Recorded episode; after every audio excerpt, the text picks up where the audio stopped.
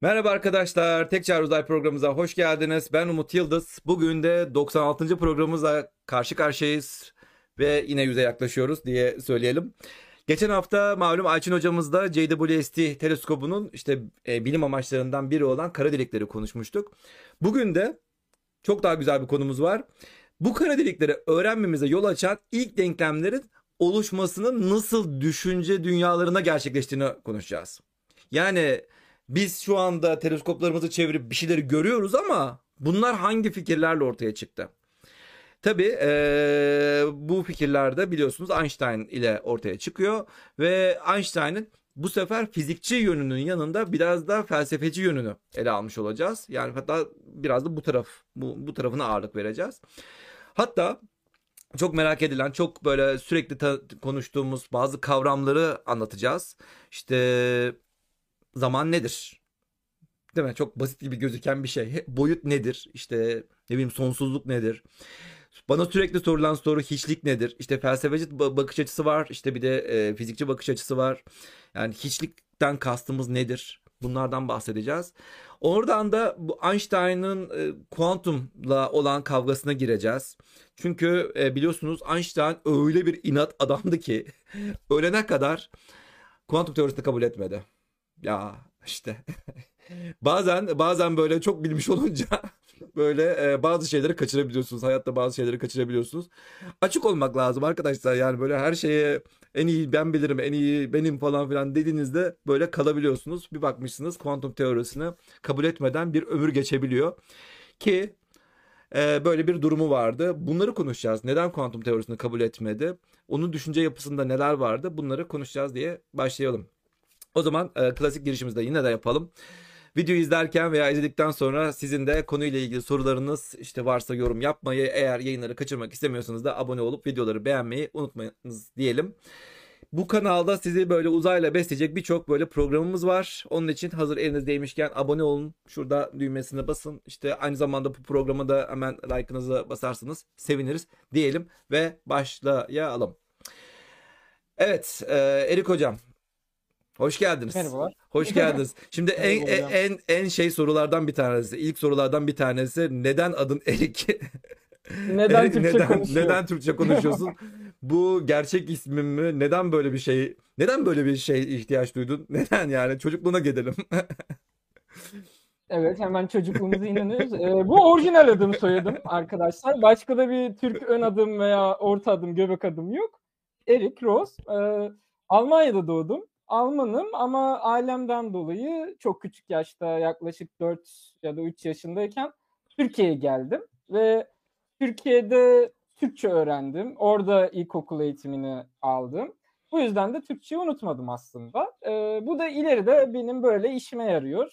Ee, farklı farklı e, sohbet imkanları bana tanıyor.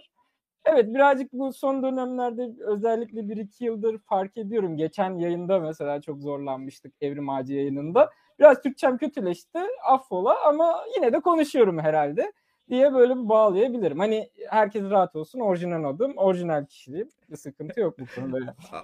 Ne avatar ne e, nickname, gerçek evet. isim, gerçek her şey gerçek. Yok yok Türkçende bir problem yok zaten. Hatta bizim gibi böyle Türkçe Türkçe'de doğup sonradan başka yurt dışına gidip Türkçemizi böyle daha da kötüleştiren insanlar var. Yani benim gibi. İşte e, senin ga- Türkçen gayet iyi. Her neyse yine de yaşın genç yani. İleride bakalım neler olur diyeceğim de. evet, evet onu onu diyecektim ben.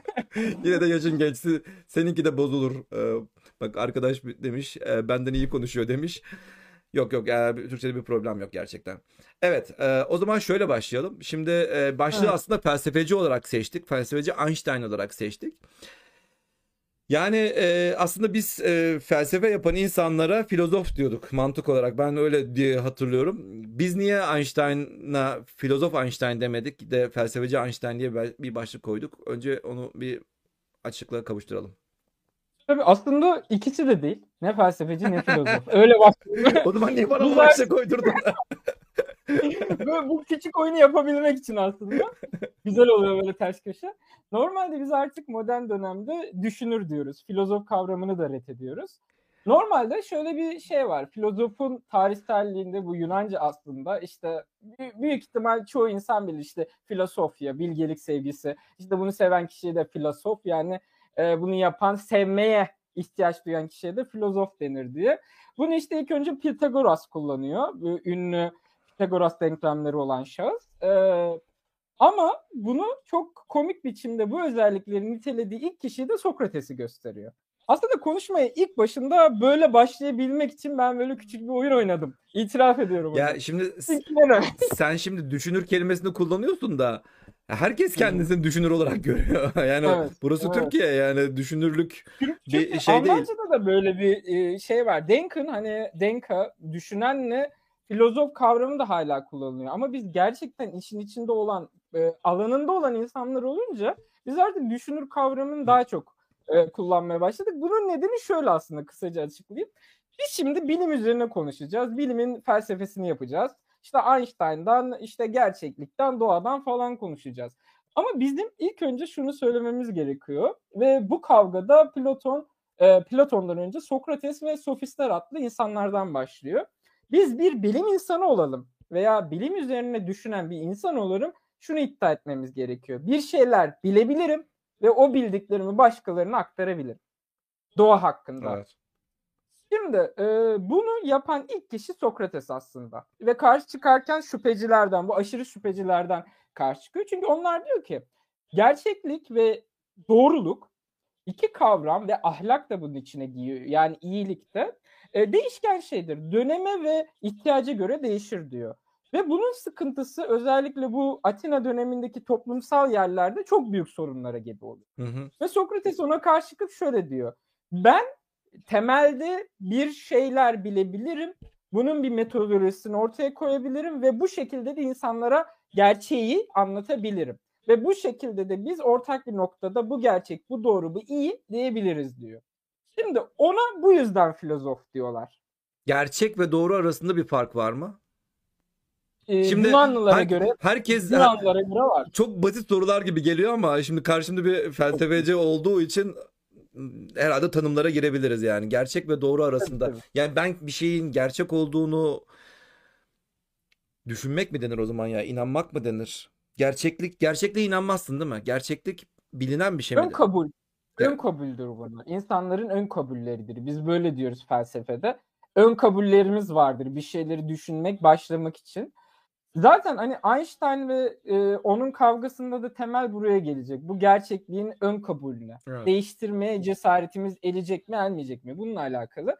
E, bilim genellikle kendi ön savlarını değiştirebilen bir Evet, metodolojidir. evet. Bu yüzden diğerlerinden ayrılır. Yani ben bir ön sav kabul ederim. Mesela derim ki işte e, ışık hızının bir sabiti vardır.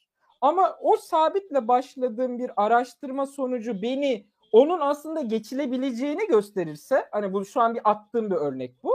e, o zaman biz buna şunu deriz. Işık aslında ölçüsü değişebilir. Sonuç ön kabulü değiştirebilir bilimde. Ama diğer metodolojilerde, teolojide mesela bunu Ön yapamayız. kabul değiştiremezsin tabii. Onu baştan kabul Yani edersin. sonuç her zaman ön kabule göre değişmeye ihtiyaç duyuyor. Bir dakika. İşte bilimin e, felsefeyle ortaklığı ve bilimi bilim yapan özelliği de bu aslında. Aslında temelde böyle bir ayrıma gibi ama insanlar genellikle Türkçe düşünmeye kalktığında bu G ekini birazcık şey yaparlar. Bir şeyi satan, bir şeyi e, gün yüzüne çıkaran diye ve filozofu daha çok tercih etmeye meyillidir ama bizim sıkıntımız da buradan başlıyor işte. Biz artık filozof kavramını da kabul edemiyoruz. Aslında Einstein gerçek başlık şu. Ee, düşünür Einstein. Hatta bilim üzerine düşünen bir düşünür. Ben şey düşünmüştüm yani bir felsefe eğitimi alan insanlara artık onun derecesini alırsın, degreesini alırsın ya da ne bileyim Hı hı. bir diplomasını alırsın. Onlara herhalde filozof denir. Hatta onun üzerine işte master ya da hatta pardon zaten e, PhD o demek değil mi ya? Philosophy of Doctorate mı öyle bir şey yani sonuçta. Yani sonuçta filozof oluyorsun bir nevi doktora yapınca. Yani bu işlerde uzun süre vakit harcamak mı aslında filozof olmuş oluyor? Aslında şöyle küçük bir soru sorayım o zaman size Umut Hocam. Al, birisi, bir kişinin, bir çalışanın, bir e, bilim insanının alana sahip olması ne demektir? Sizin mesela bir alanınız var e, resmiyette. E, ve siz o alana sahip olduğunuzu, diğer alanların içine girmediğinizi, uzmanlığınızın bu olduğunu nasıl belirliyorsunuz? Mesela kon- konuştuğumuz ilk e, felsefi sorun bu. Benim buna bir cevabım var. Genellikle arkadaş ortamlarımızda gevelediğimiz bir şey. Basitçe şu aslında. Bir insan kendi alanını şöyle belirliyor. Bunu ister felsefede ister e, bilimde olsun. Ben mesela ontoloji ve e, bilim üzerine düşünüyorum. Ben ahlak felsefecisi veya epistemoloji değilim. E, üzerine çalışmıyorum. Bunun nedeni ben kavramları öğrenirken bir kavramın yanında o kavramı tanımıyla birlikte öğreniyorum derslerde. Ve o tanımların içinde de genellikle o kavramın yardımcı e, kavramları vardır. Hı hı. Mesela hareket, e, momentum ve e, konum mesela. Biz bu üçlü ilişki veya zaman, uzay veya e, işte hareket tekrar. Şimdi bir alana sahip olan birisi bu kavramlardan birini kaybederse veya bu konuşması engellenirse işte yardımcı kavramlarla o ana temayı açıklayabilir. Ben mesela hiçbir e, programda zaman kavramını kullanmadan size zamanı diğer metotlarla anlatabilirim. Ben bunun üzerine konuşuyorum diye. Ha. Veya Umut Hocam da bunu yapabilir. Çünkü bu bizim alanımızdır. Biz bunu yapabiliyoruz. Ama ben kalkıp da mesela ahlak üzerine bunu yapamam. Çünkü ahlakın yardımcı kavramlarının ne olduğunu, nasıl değiştiğini ve o kavramı eğer ben aklımdaki şematikten kaybedersem hangi kavramla açıklayabileceğimi bilmiyorum. İşte insanın alana sahip olması aslında basitçe bu demek. Hmm. Ya karşılaştırılabilme özelliği mi diyorsun? Başka bir şeyle karşılaştır. Başkalarına başkalarına- anlatabilme özelliği aslında. Anladım. O kavramı, aklındaki o kavramı başkasında olmasa bile ona geçirebilme özelliği. Anladım. Alana sahip. ol. Anladım. Aslında temelde bu kadar basit. O zaman tanımlara geçelim dedik. Zaten e, en başında da onu söylemiştik yani. Şimdi e, saniye ya da zaman nedir sorusunu soracağız dedik. Saniyenin de bir, bir tanımı var.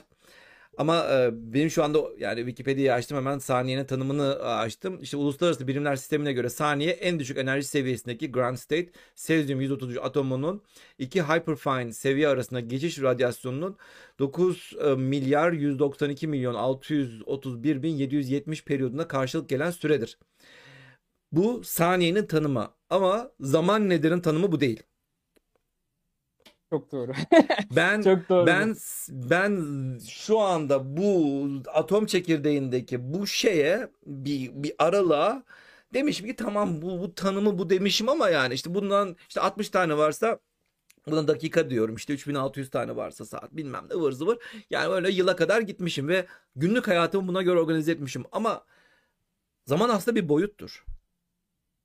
Ve Einstein de özellikle işte biliyorsun işte yani 3 boyut, 3 tane uzay boyutu, bir tane de zaman boyutu diyerek boyut haline getirmiş. Nedir bu boyut olayı tam olarak? Şimdi o zaman şöyle başlayayım hocam. Ee, bu sonsuzluk kavramıyla başlayayım ben. Sonsuzluk Sonsuzluk. komik biçimde ikisini de içine kapsayan bir şey. Şimdi bir insan şunu diyebilir. Ee, ya sonsuzluk sonsuzluktur. Yani ne geveliğini yapıyorsun? Öyle değil. Biz Yunanlarda şunu görüyoruz. Platon e, kendi gerçeklik kavramlarını ve teorisini ortaya koyarken e, sonsuzluğa şunu diyordu. E, sonsuzluk mekansaldır. Sonsuzluk mekansaldır. Okey dur. Evet. Ama Sindire, Tamam, biz modern sindire sindire olarak- geçiyorum. Evet. Evet. biz modern bir insan olarak birisi bana sorsa ben direkt zamanla özdeş kırarım. Yani sonsuz. gözümün görebildiği şeye kadar mekansal olarak ben ne kadar ileri bakarsam bakayım yani daha da ilerisi vardır di- di- diyebileceğim için sonsuzdur diyorum. Mekansaldırdan çok, kasıt çok bu. güzel bir şey söylediniz.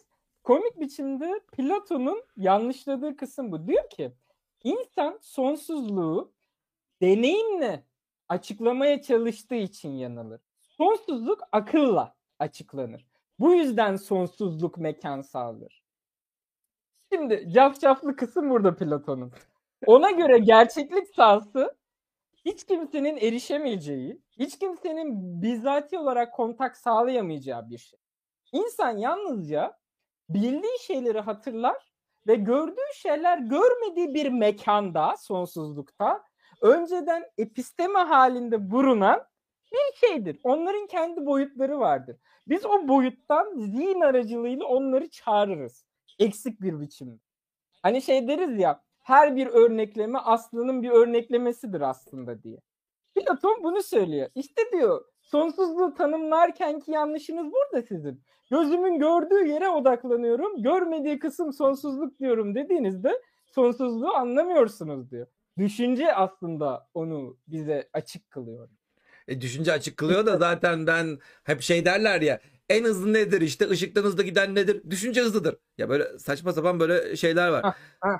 Aynen. Yani Onun için de Aristoteles hemen bunun farkına varıyor zaten. Diyor ki hocam bir duralım diyor. Duralım ya, yani. Hani siz ne oluyor ya diyor. Hani bu açıkta çok mu kaldınız diyor. Bir kendinize gelin falan diyor.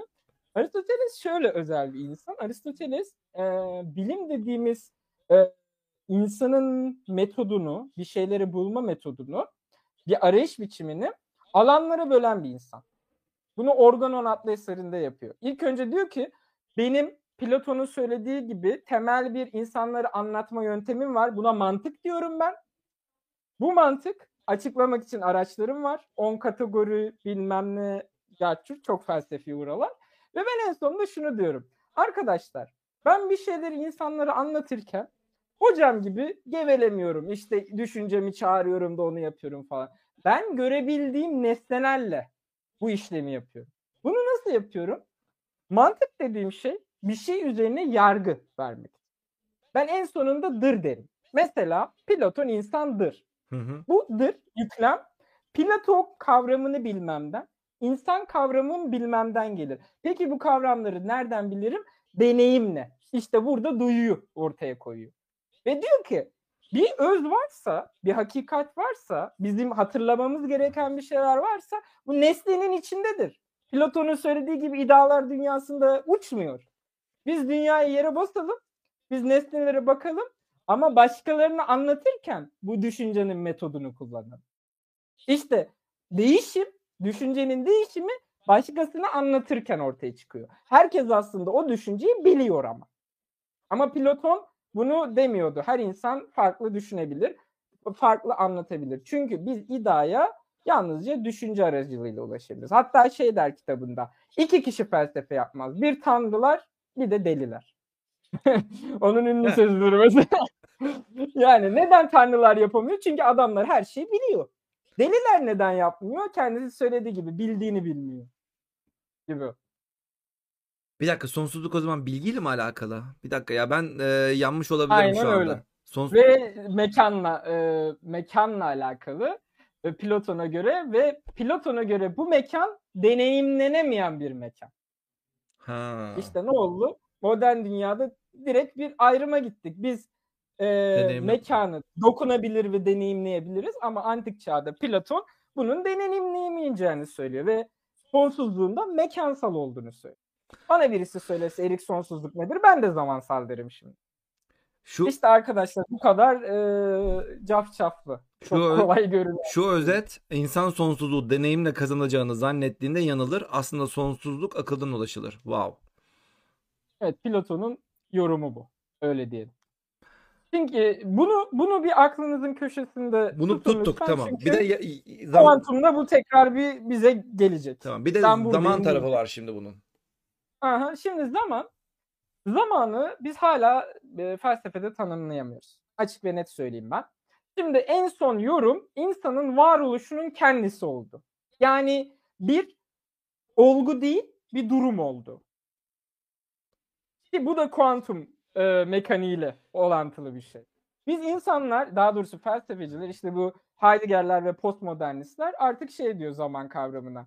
Zaman nedir? Bir yerde duran bir şey değildir. Eğer duran bir hakikat olsaydı Platon gibi yanılgıya düşerdik. Çünkü biz ona ulaşamıyoruz ama sürekli var orada, var orada, var orada diyoruz. Hı hı. Ve biz bununla birlikte kendimizi var ediyoruz. Zaman orada, hakikat orada. Ben o olduğu için varım. Hayır diyor. Onun yerine ben kendimle başlayıp kendi varoluşumun zaman olduğunu söylüyorum. İşte Einstein burada aslında hem örtüşüyor hem örtüşmüyor. Çünkü Einstein bizi bu örtüşmenin insanın varoluşu gibi komplike bir böyle cafcaflı kelimeden değil. İnsanın uzayda ve mekandaki konumu ve kütlesinden kaynaklandığını ve hareketinden kaynaklandığını. Evet diyor insan hakikat veya herkesin söylediği, duyduğu bir tiktak sesi yoktur diye bir dizisinde bir laf vardır. İşte herkesin duyduğu ortak bir tiktak yok. Onun yerine insanların kendi kendini var ettiği, referansını belirleyerek var ettiği zamanları vardır. İşte felsefenin en son şeyi zaman kavramı bu aslında. Yoksa çok geniş bir hikayesi var. Zaten. Bir dakika bir daha şu son cümleyi bir daha. Tabii ki. Einstein olan. Einstein evet. Okey. Ee, şimdi şöyle. Einstein bize bu durumun aslında doğru olduğunu söylüyor. Çünkü Newton'un Tamam. yanıldığını söylüyordu. U- Evet. Mutlak uzay ve mekan yok diyordu. Einstein da hakikat veya mutlaklığın yanlış olduğunu. Peki insan mutlaklığı aramıyorsa neyi arıyor? Evet. Referansı var. Şöyle var. İnsan kendisinin ve referansının olduğu ölçüde hem gerçekliğini hem de arayışını, bilgi arayışını veya bilimini başlatıyor. Hı hı. İşte genel görevlilikteki daha doğrusu genel değil özel görevlilikteki temel referans neydi? E, referans sistemleri değişebilir ama tek bir şey sabittir. O da bizim kendi ışık hızımız ve bununla birlikte yaptığımız harekettir. Bir zemin var aslında iki referansın da buluştu. Yani Einstein bir e, temelsizlik bahşetmiyor bize. Ve bize şöyle diyor. İnsan söyledikleri gibi modern ça- çağda eğer hakikatini kendi varoluşuyla açıklayacaksa bu cafcaflı cümlelerle değil tamamen şöyledir. İnsan uzay ve mekanla ilişki içerisindedir. Çünkü onun bir kütlesi vardır. Ve bu kütlesi diğer insanlarla farklı olduğu için her insanın da kendi gerçekliği var. Yuh. Aa. Bu pro- ben normalde programlarımı program bittikten sonra editlerken böyle 2x izlerim. Bu programı da yeniden izlediğimde şimdi editlerken yeniden izlediğimde 2x falan değil 0.25x'te falan izleyeceğim herhalde. Ee, şimdi ben şöyle anlatıyordum. Zor bir konu. Zor bir Yani konu. Zaten daha dediğimiz- programın daha ilk ilk, ilk başlarında e, ben e, yavaş yavaş gidiyorum böyle öteki dünyalara karşı doğru. Şöyle düşünüyordum ben. Şimdi doğru mu? Ya, ya da benim benim anladığım bakış açısı doğru mu? Şimdi V eşittir x bölü t değil mi? Hız Hı hı. eşittir e, uzaklık bölü zaman. Şimdi Einstein'ın şöyle düşündüğünü düşünüyordum. Belki de öyledir. Einstein şöyle düşünüyor. E, v hız değişkendir. Değil mi? X değişkendir. Yani sonuçta uzaklığını değiştir değiştirebiliyorsun. Zaman ama o sabit kalmak kaydıyla sen x'ini değiştirdiğinde hızın değişiyor. Ama özel görelilik teorisinde diyor ki t de değişiyor. Zaman da değişiyor kardeşim. Bu mudur? Yani özel görelilikteki basit açıklaması. Evet ve bunun kavramını Bir- şöyle söylüyor. bildiğin ve- Değişmesinin V eşittir Evet, x, şey x bölü t'deki her şeyin aslında değiştiğini söyleyen bir şey. Normalde Newton'a kadar t değişmiyordu. T sabitti. Evet. Ama Einstein'la beraber bunun değiştiğini fark ettik. Buyurunuz. işte Einstein'ın bugün konuşmamızın en özetini şöyle söyleyeyim hocam size. Siz siyah siyah diyorsunuz. Ben siyah siyah diyorum. Bir insan kalkıp bize şöyle söylüyor. Ben bundan sonra siyah siyah değil beyaz diyeceğim. Bunu siz de demek zorundasınız. Çünkü siyah kavramının beyaz kelimesiyle açıklandığını deney ve gözlemle artık size anlatabiliyorum. Çok Bu yüzden siz sohbetlerinizde siyah kavramını beyaz kelimesini kullanarak birbirinize anlatacak. İşte Einstein'ın yaptığı büyük devrim bu. Dediğiniz gibi bütün kavramları değişti. İşte felsefeci budur. Düşünür budur. Düşünmek de tabii. bunun ben- Aslında çok basit Tabii. gibi geliyor değil mi? Çok basit. Ya bakıyor V eşittir x bölü t'deki basit ya dünyanın en basit denklemi aslında. En basit denkleminde ya bunu da değiştirsek nasıl olur diyor. Bu kadar aslında. Hı, Ama hı. inanılmaz bir şey var arkasında. İnanılmaz bir düşünce var. Şimdi onun ben zaten geliş sürecini anlattığımda bunu Einstein'ın bunu düşünmek zorunda olduğunu da göreceğiz ama oradaki asıl çizgi şurada. Onu düşünmek zorundasın ama neden böyle düşün? İşte bu Einstein Einstein yapan. Bütün herkes bu ko- konuyu ve sorunu düşünüyor. Biz görüyoruz bunu o dönem için ama Einstein çok farklı düşünüyor. İşte Einstein'ı bir bilim insanı gibi bir filozof yapan kısım da burada. ortaya çıkıyor. Şimdi ben mesela hocam şeyden e, slaytlardaki şeydi. E, bu Isaac Newton'la siz söyleyecektiniz e, diğer insanın adını. Bu Hollandalı olan. Hay. Huygens diyoruz biz. Huygens diye yazılan. Huygens. Holland, evet. Hollanda'da yaşadığım için Huygens deniyor orada da. Sen Evet, sen, evet, sen, sen ne diyorsun pardon? Huygens. Huygens. Huygens. Christine Huygens. Yani Huygens. Almancası da bu. Şimdi bu insanlar e, Christian. zaten Ay- Newton'u herkes bilir. Hani şimdi ona bir şey demiyorum. Bu insan kim? Oradan bir çıkalım. Şimdi bunlar aynı dönemde yaşayan insanlar. E, yaklaşık e, 17. yüzyıl olması lazım. Yanlış söylemiyorsam. İkisi de 17. yüzyılda yaşıyor. Ve bunların arasındaki sorun şurada. Şimdi Newton'un ne yaptığını biliyoruz biz. Klasik bir mekanik ortaya koydu. Tamam, klasik mekaniği ortaya koydu. Yani Aristoteles'ten gelen şu şeyi yıktı. Ee, Galileo sallamıştı, Newton yıktı. Şunu yıktı. Aristoteles bize diyordu ki e, metotofizik yani fizik ötesi dediğimiz kitapta bize şunu söylüyordu. Ay üstü alem, ay altı alem vardır ve fizik dediğimiz bu e, ortaya koyuş biçimi aslında iki tarafta farklı işler. O yukarıdaki kısım sonsuzluktur. Asla değişmez. İşte Platon'dan ayrıldı. O artık zaman diye düşünüyor sonsuzluğu, mekan değil. Ee, yeraltı alem yani bizim deneyim dünyamızda çok farklıdır fizikçi. Ama Newton diyor ki hayır gördüğünüz gibi ben bir denklem ortaya koyuyorum ve bu denklem hem gökyüzünü hem de yeryüzünü yani e, Aristoteles'in tabiriyle ayın üstünü de altını da aynı şekilde açıklayabiliyor. Hı hı. Şimdi bu kısım tamam. Eserini falan biliyoruz. Newton'un bunu yaptığını da biliyoruz. İkinci kısım şu. ışık üzerine çalışıyor. İşte bu prizma deneyi muhabbeti. Ve Einstein, e, Newton e, dalga değil tanecik olduğunu söylüyor o Evet. dönemde. Ama bu kişi karşı çıkan kişi August veya sizin söylediğiniz kişi onun dalga olduğunu söylüyor. Şimdi tamam bir insan söyler, e, Newton söylemiş, bu insan söylemiş, makalelerinde yazmış. İkinci kısım şu. Bu insan bunu bırakıyor, ışığı alıyor. Diyor ki ışık dediğiniz şey fenomen olarak bir dalgadır. Dalga özelliği verir. Ve bunu e, yapacak bir saat sistemi oluşturur. İşte orada makalesinde sanırım e, bundan sonrakinde ilk önce bir makalesi kendi el yazısıyla daha doğrusu kitabı daha sonra da o kitaptan çıkan ve insanların modernleştirdiği o cihazı görebiliyoruz arka arkaya. Bu işte e, kendi el yazısıyla daha doğrusu basım halinde yapılmış artık e, çizimi ve yanında da onun ilk modeli. Bundan sonraki slaytta ise e, artık seri üretime geçmiş bir şey. Burada temel şey ne tasarımın özelliği? Mutlak zamana göre bu iki saat birbirleriyle senkronize oluyor.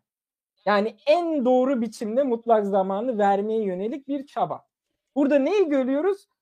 Newton'da da bu adamda da ışığı boş verelim. O kuantumda devreye gelecek. Zaman mutlak hala. Zaman mutlak hali. Ha tam da zaten evet. Evet. Zaman Hı. mutlak. Evet. Evet. Biz buna göre senkronizasyon yapmaya çalışıyoruz. Peki soru şurada. Mutlak zaman varsa Evet. onu biz nasıl bilebiliriz? Evet. Nasıl? Evet. Biz bir bütünü nasıl bir tikele indirebiliriz? Belki bir adam yandan başka bir cihaz yapacak ve diyecek ki mutlağa en yakın olan.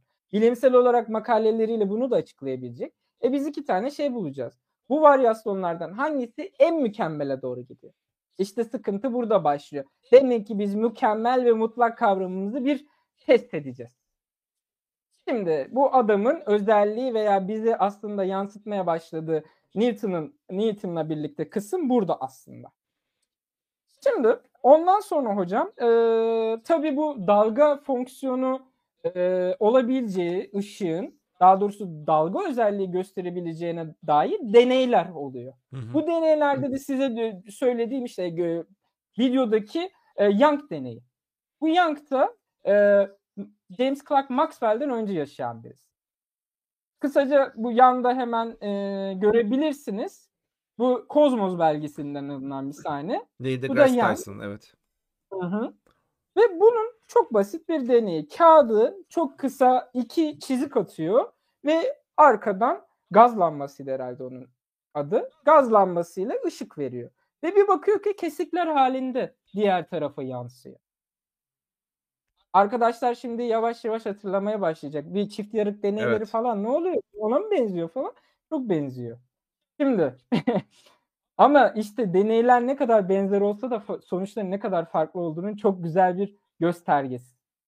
Şimdi bakın buradaki fiziklere ve parçacıklara. Diyor ki eğer düz gitseydi, tanecik şeklinde olsaydı diyor bunlar bozuluma uğramayacaktı. Hı hı. Ama bu yan yana bozuluma uğramış biçimde. Demek ki dalga gördüğü e, videoda gösterilen gibi. Ve dalgalarda geçebildiği ölçüde geçiyor, geçemediği ölçüde takılıyor.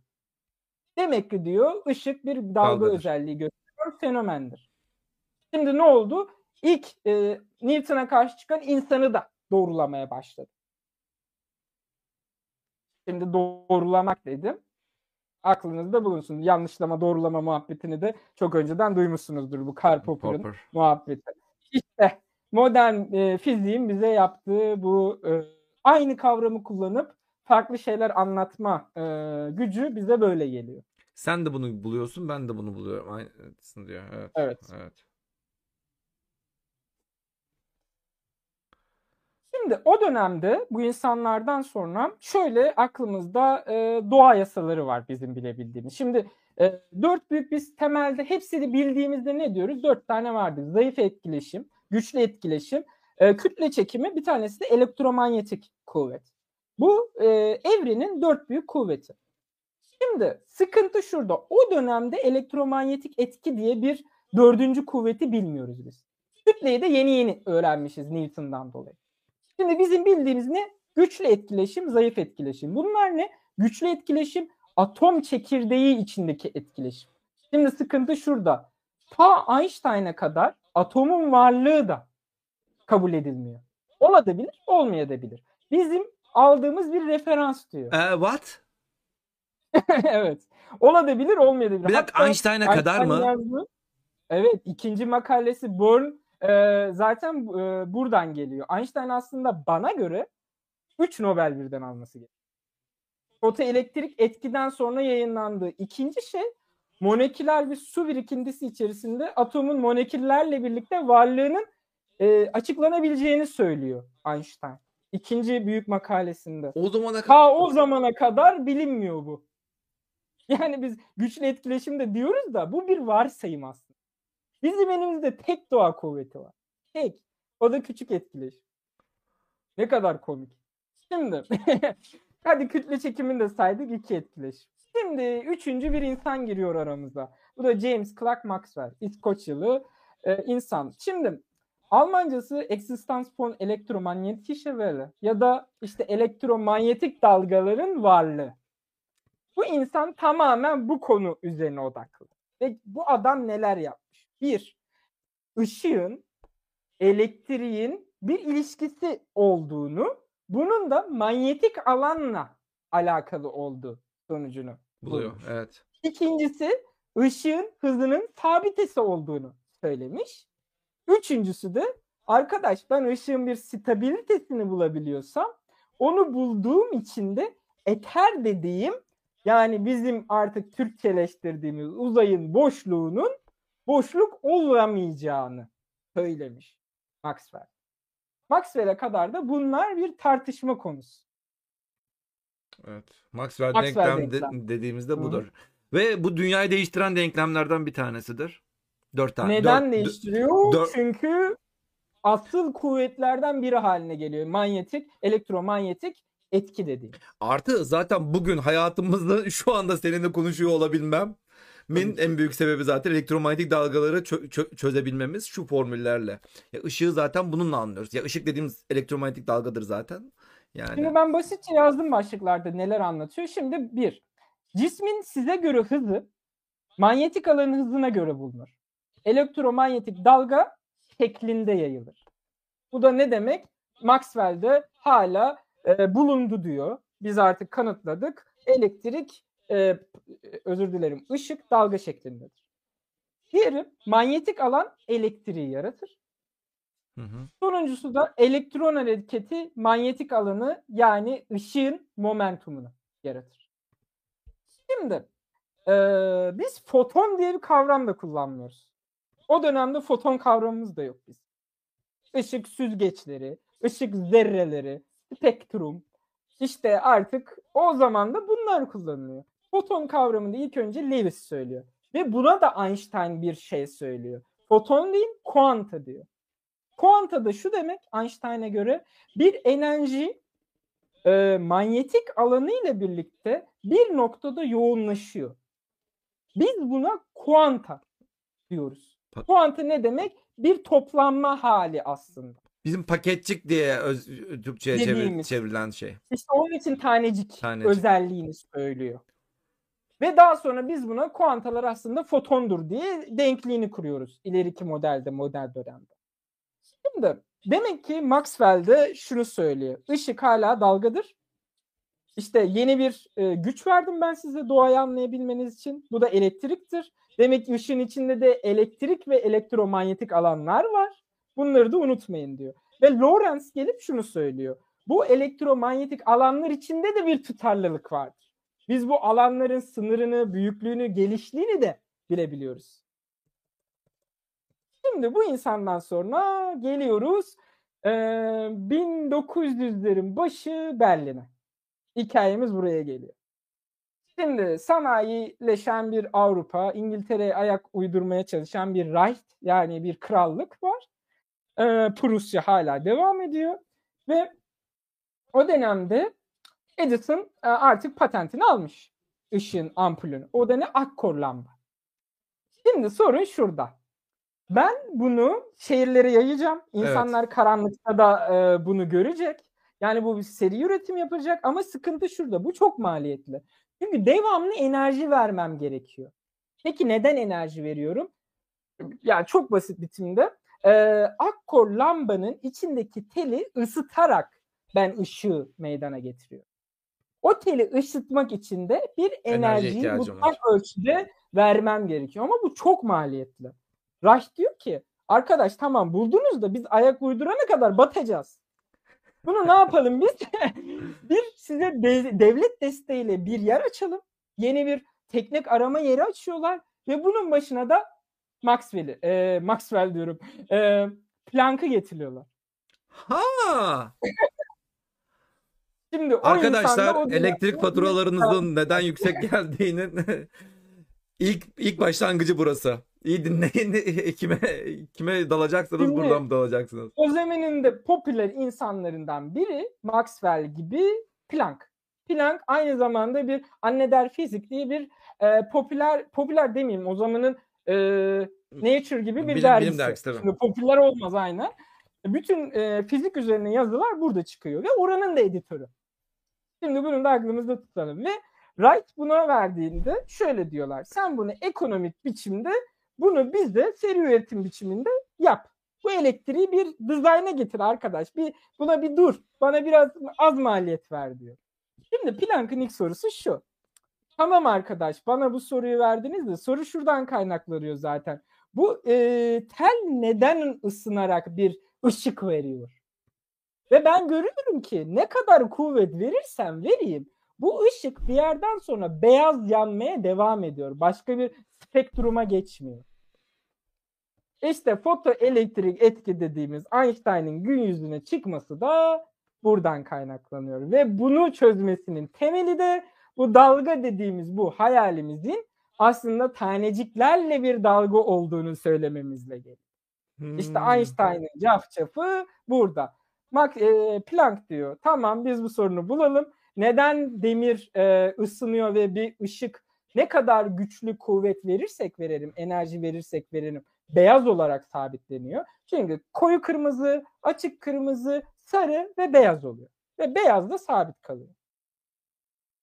Şimdi Einstein de bunun cevabı olarak diyor ki asıl mesele demirden atom koparmak. Evet. Atom koparıyorsak demek ki cevap şurada. Atom kopan şey tanecik, dalga değil ki. Ve onu koparabilmem için de ben dalga verirsem devamlı dalganın bir periyodu olduğu için nereye çarpacağı sonunda belli değil.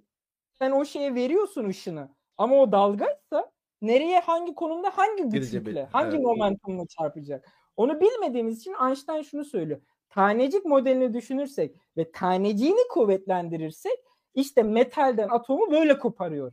İşte biz de buna fotoelektrik etki diyoruz ve Einstein'ın 1921'de aldığı Nobel ödülüne geliyoruz.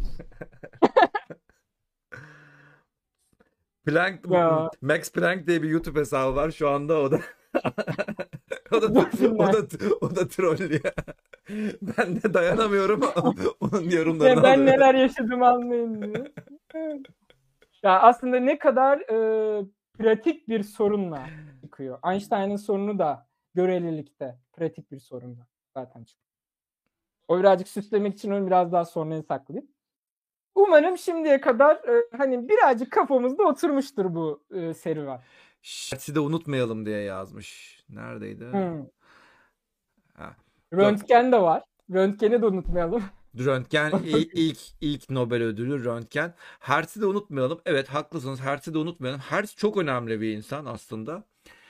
Ee, bu James Clerk Maxwell 1864'te bu Maxwell denklemlerini buluyor. Bulduktan sonra yani aslında o sıralar böyle elektromanyetizmayı ta- tanımlıyor. Ama yani denklemlerin sonuçları o kadar engin bir hale geliyor ki ya bir işte az önce dediği gibi işte ışık, işte elektromanyetik dalga vesaire. Ondan sonra e, Henrik Rudolf Hertz 28 yaşında full profesör ve ondan sonra atlıyor ben bu teoriyi kanıtlayacağım diyor. Arkadaşlar 28 yaşında profesör. Birçok arkadaşımız daha 28 yaşında üniversiteyi bitiremiyor. ya ben ben geç bitirdim ama ya, yirmi- ya kısacası adam full profesör oluyor. Düşün. Bir Neyse. de şey Heisenberg var böyle. 29'unda Ordinarius profesör oluyor arkadaşlar. Hadi. o da o da öyle. O da bir deli. Onu da söyleyelim. Neyse o sırada işte bu Maxwell denklemlerini kanıtlamaya girişiyor. Yani deneysel olarak kanıtlamaya girişiyor ama bir sonuç şey yapamıyor. Ondan sonra sınıfta bir gün öğrencilerine böyle elektrik kıvılcımlarını gösteriyor. Bu sırada adamın da beyninde kıvılcım çakıyor. Ve e, bu kıvılcımların kablolar üzerinde elektriksel bir titreşim oluştuğunu fark ediyor. Ve e, sonrasında bu deneyler yapıyor. Bu deneylerde de bu titreşimlerin bu ivmelenen elektrik yükleri olduğunu anlıyor ve bu Maxwell teorisine göre de elektromanyetik dalgalar oluşturacağını fark ediyor. İşte bugün bizim şu anda işte örneğin mikrofonda mikrofon sonuçta benim benim şu anda konuştuğum mikrofon aslında bir elektrik dalgası üretiyor. Benim sesimi alıyor, elektrik dalgası üretiyor ve karşı tarafı iletiyor işte. Erik'e iletiyor. Erik onu duyuyor, ondan sonra size iletiyor. Bütün yani bütün dünyaya bu şekilde gidiyor. Sadece bu da değil işte ya. Bütün elektromanyetik şey zaten yani yapılan şey bu. bu bununla beraber e, hatta işin şey tarafı da ilginç tarafı da şu. Adam e, 29 yaşında bunları buluyor. Bulduktan sonra bu metrelerce öteden e, sinyalleri gönderiyor ve çok uzaklardan geri alabiliyor. Bunu fark ediyor. Ve e, bu metrelerce ilerle, ileriden alınan bu sinyallerde işte bugün bildiğimiz e, telefonun da e, yerine geçmiş oluyor. Yani bu radyo dalgalarının da keşfine yol açıyor. Ve e, 1800 işte 90'lı yıllar o zamanlar falan hatta şey olayı var ya bu kablosuz e, elektrik iletiminin yani elektrik iletim değil mi ya kablosuz iletilen bu dalgaların aslında herhangi bir pratik bir şey olduğunu düşünmüyor. Adam pür fizikçi ya. Yani bildiğin kafadan çatlak pür fizikçi. Yani bunu ya insanlar bu işi kullansın ya da kullanır ya da kullanamaz umurunda değil. Zaten amacı da o değil. Yani sadece Maxwell denklemlerini çözmek için uğraşıyor. Ve e, ondan sonra da biliyorsunuzdur bunun hikayesini de belki duymuşsunuzdur. Marconi var işte Guglielmo Marconi var. Bu Marconi de hemen e, bakıyor olayı ondan sonra gidip kablosuz iletişimin patentini alıyor. Ondan sonra Marconi telgrafları vardır malum işte. E, ve ondan sonra işte İngiltere ile Kanada arasında telgraf haberleşmesi yap, yapmaya başlıyorlar falan. Yani 1900'lerin en başlarında olan şeyler bunlar. Ve e, bu şekilde ilerliyor. Yani kısacası Hertz'i de unutmamak lazım. Hertz şu anda ya belki çöz, sence çözülür müydü? Başkası yapabilir miydi? Yapabilirdi büyük ihtimalle. Sonuçta ortada Maxwell denklemler ortada. Ama Hertz gibi bir insan bunu yaptığı için ondan sonra artık bugünkü hayatımızın en önemli şeylerinden bir tanesini gerçekleştiriyor ve işte bugün işte megahertz, kilohertz bunları işte kullandığımız bu hertz'i de bulmuş oluyor. Hertz'i unutmayalım dedin. Teşekkür ederim. Hertz'i unutmamamız gerekiyordu. Evet. Şimdi Einstein'a geliyoruz. Einstein'a Evet. geldik. Sonunda evet. geldik. Sonunda geldik. Şimdi Einstein'ın Einstein yapan e, bir mucize yıl dediği Latincesi Annus Millibaris'ti herhalde. E, mucize yılı var. Şimdi iki kişinin mucize yılı var. Newton ve Einstein. Mucize yıl ne demek? Ne demek? Her bu yıllar arasında bu genelde 4 yıl oluyor. Bu yıllar arasındaki her bir makale yeni bir kavramı ortaya koyuyor Hı ya da değiştiriyor. Yani temelleri sarsan ve her makale bunu yapmak zorunda. Şimdi o yüzden Newton ve Einstein'ın var. Peki bunlar hangileri Einstein'ın? Birincisi söylediğim bu işte fotoelektrik etki. Metalden elektron kaçması. Buna biz fotoelektron diyoruz. Bunu gösterdiğim makale. Daha sonra Bohr hareketini anlattığı, moleküllerin ekseninde atomun varlığının da bir kanıtı olduğunu söyledi. Ve böylece artık insanların tamam atom var arkadaş dediği kısma geliyoruz. Ve kuantumun kavgası da Niels Bohr'la buradan başlıyor. Çünkü Niels Bohr ona karşı yeni bir atom modeli. Bohr, e, Niels atom atom modeli diyeydi sanırım. Niels atom modeli diye yeni bir model ortaya Tabii koyuyor. tabii. Kopenhag yorumuyla bunu anlatmaya başlıyor. İşte Solvay 1927'deki açıklamalarıyla Einstein'ın bütün e, iğneleri buradan başlıyor zaten. Ben size uyuz oluyorum deme muhabbeti buradan başlıyor. Üçüncüsü herkesin bildiği özel görelilik. Dördüncüsü de 1915 genel. Gene- Evet. Hani bazıları 1920'ye kadar götürüyor bu mucize yılı. Bazıları 15'te bitiriyor ama herkesin ortak referansı 1905'te başladı. Biz bu noktaya mucize yıl diyoruz ve her makale bana göre bir Nobel ödülü almaya aday ama vermişler vermemişler politik veya herhangi bir şey bundan dolayı. Ve sadece fotoelektrik etkiden alıyor.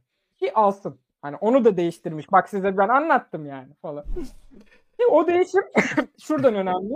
Tesla geldi. Kuantum mekaniğinin e, temeli oradan başlıyor. Çünkü kopan bir atom varsa o atomu anlamaya çalışıyoruz biz artık.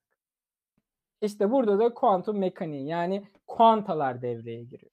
Einstein aslında kuant adını veren mekaniğin ilk zeminini hazırlayan ilk kişi. Ve daha sonra bu mekaniği yanlışlamaya çalışıyor. Ama bu mekaniği değil aslında. Kopenhag yorumunu yanlışlamaya çalışıyor. Bunu da söyleyelim. Ha. Çünkü onun derdi gerçeklik ve e, eş zamanlılıkla Einstein'ın derdi ve problemi. O dolanıklıkla, kuantum dolanıklığı. Ya diyor hani bir şeyi seçiyorsun aynı anda diğer molekülü de ona eşdeğer olan elektronu da değişiyor. Artısı eksi eksisi artı oluyor. Bu eş zamanda gerçekleşiyor. Ama bir özel görelilik bana gösteriyor ki eş zamanlılık diye bir şey yok. Çünkü mutlak zaman yok. Ha, İşte bu- anladı doğru. Bunların hepsi tamamen işte yorum dememizin nedeni de bu. Şimdi e, mekaniğin, kuantum mekaniğinin diğer versiyonu da diyor ki süperpozisyonda her ihtimaller aslında bir evrenin temsilidir. Bir insan bir seçim yaptığında o evrenlerden birini kendi evrenine çağırır. Yani bildiğin adam diyor ki bilincin gerçekliği yaratır. Bunu Bohr direkt kabul ediyor ama Heisenberg reddediyor. Hatta Born'la ikisi arasında kavga da çıkıyor. Hatta bu şey diyorlar bir makale okudum burada. Heisenberg hani küsmüş de konuşmamış da me- e, mail çekmeyi diyecektim ya. Posta göndermeyi kesmiş de falan. yani ondan sonra böyle bir içinde de kaos var. İçinde de. Bunların hepsinin nedeni ne? Fizik mi? Hayır. O kavramı düşünme nedenimiz yani felsefemizden kaynaklı. Hı. Einstein da felsefeyle karşı çıkıyor. Fiziğine karşı çıkmıyor. Ha, ilginç. Bu yüzden ölene kadar felsefesiyle uğraşıyor fiziğiyle diye. Fiziğine nasıl karşı çıkabilir? Ancak şöyle. Ben Matematiksel her bir şey çıkarttı. teorisi, Evet. yani yeni bir alan teorisi bulurum. Bu alan teorisi hem özel göreliği hem genel göreliği hem de kuantum mekaniğini kapsar. Kaplar, evet. Yani bu kütleyi de açıklar bana, momentumu da aynı zamanda konumunu da verir bana. O zaman ben size derim ki al abi ben sizi yanlışladım. Böyle bir şey yok. Ama bunu yapamıyor ölene kadar 1955'e kadar. Zaten ömür Ama boyu da soru var. uğraştığı şey bu zaten. Hep diyorlar Bu, işte the theory of everything. Yani o- Hı hı. ölene kadar bunu uğraşıyor ama beceremiyor. Hoş e, kimse beceremedi hala. Einstein'dan sonra da beceremedi. Becerebilir miyiz onu bile bilmiyorum ben hani. Yani bakacağız, göreceğiz. Güzel olurdu ya. Ne, Hicim teorisi falan bunlara bir alternatif diyorlar ama çok o konuda bilmediğim için bana da birazcık bu Platon yorumu gibi geldiği için biraz deneyimden bağımsızlık e, ve çok fazla matematiksel modelin girmesi olduğu için sicim teorisine çok sıcak bakmıyorum kanımca. Ama bilmiyorum belki toparlayan teori o olabilir. Ya ben güzel olur diye düşünüyorum ya. Sicim teorisi de umarım kanıtlanacak herhangi bir şey olur. güzel yani. Güzel bir güzel bir matematiksel teori. Sonuçları çok güzel. Ya herkesin dediği gibi Einstein de bir gün yanlışlanacak. Ama ne zaman? Acaba biz görebileceğiz mi? Umarım görürsek de o yanlışlayan insandan bir imzalı bir şey alırım ki bakıyorum mektupları falan çok pahalı yani şu an. Bir satsam paraya para demem o insanlar yani. Onun için. O zamanki şeyler diyorsun. Ha. Yani. Bir adam postacı gelmiş o zaman parası mı yokmuş ne bir imzalı bir adını soyadını yazmış bir iki kelime yazmış adam ileride o mektubu satmış mesela ya. E tabi o zamanlar böyle e-mail falan yok böyle bilmem chat'dir bilmem nedir DM atmak falan filan olmadığı için böyle bol keseden atamıyorsun yani böyle mektup yazamıyorsun. Doğru. Sayı az olunca evet. Şimdi buradan Niels Bohr'a geçiyorum ben. Kuantum yavaş yavaş başlıyor. Niels Bohr birincisi Einstein'ın çok iyi bir fizik arkadaşı. Çalışma arkadaşı. Ve aynı zaman 1923 yani Einstein'dan 2 yıl sonra Nobel Fizik Ödülünü alıyor. Daha sonra 25'te de onun öğrencisi Heisenberg alıyor.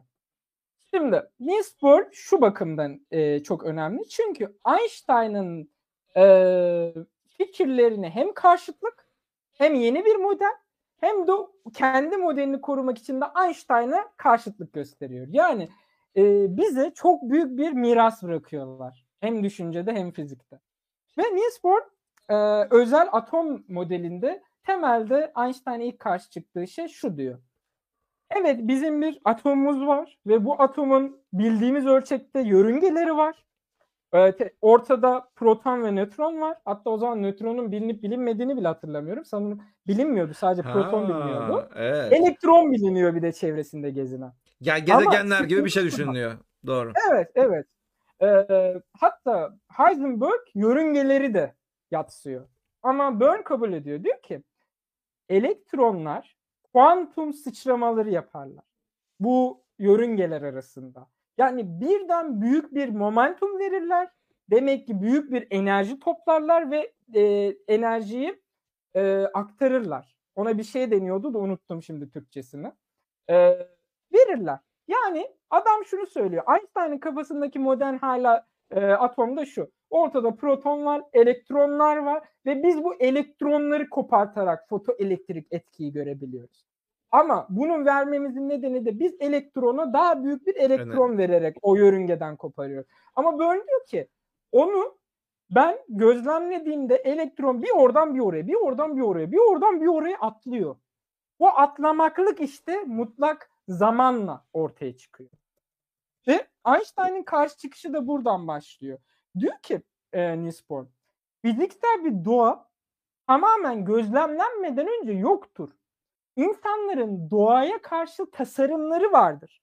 Tıpkı Platon gibi. Ve insanlar o tasarıma daha doğrusu gerçekliği o taşı, tasarımıyla ulaşmaya çalışırlar. Yani fiziğin görevi diyor bu kendi makalesinden.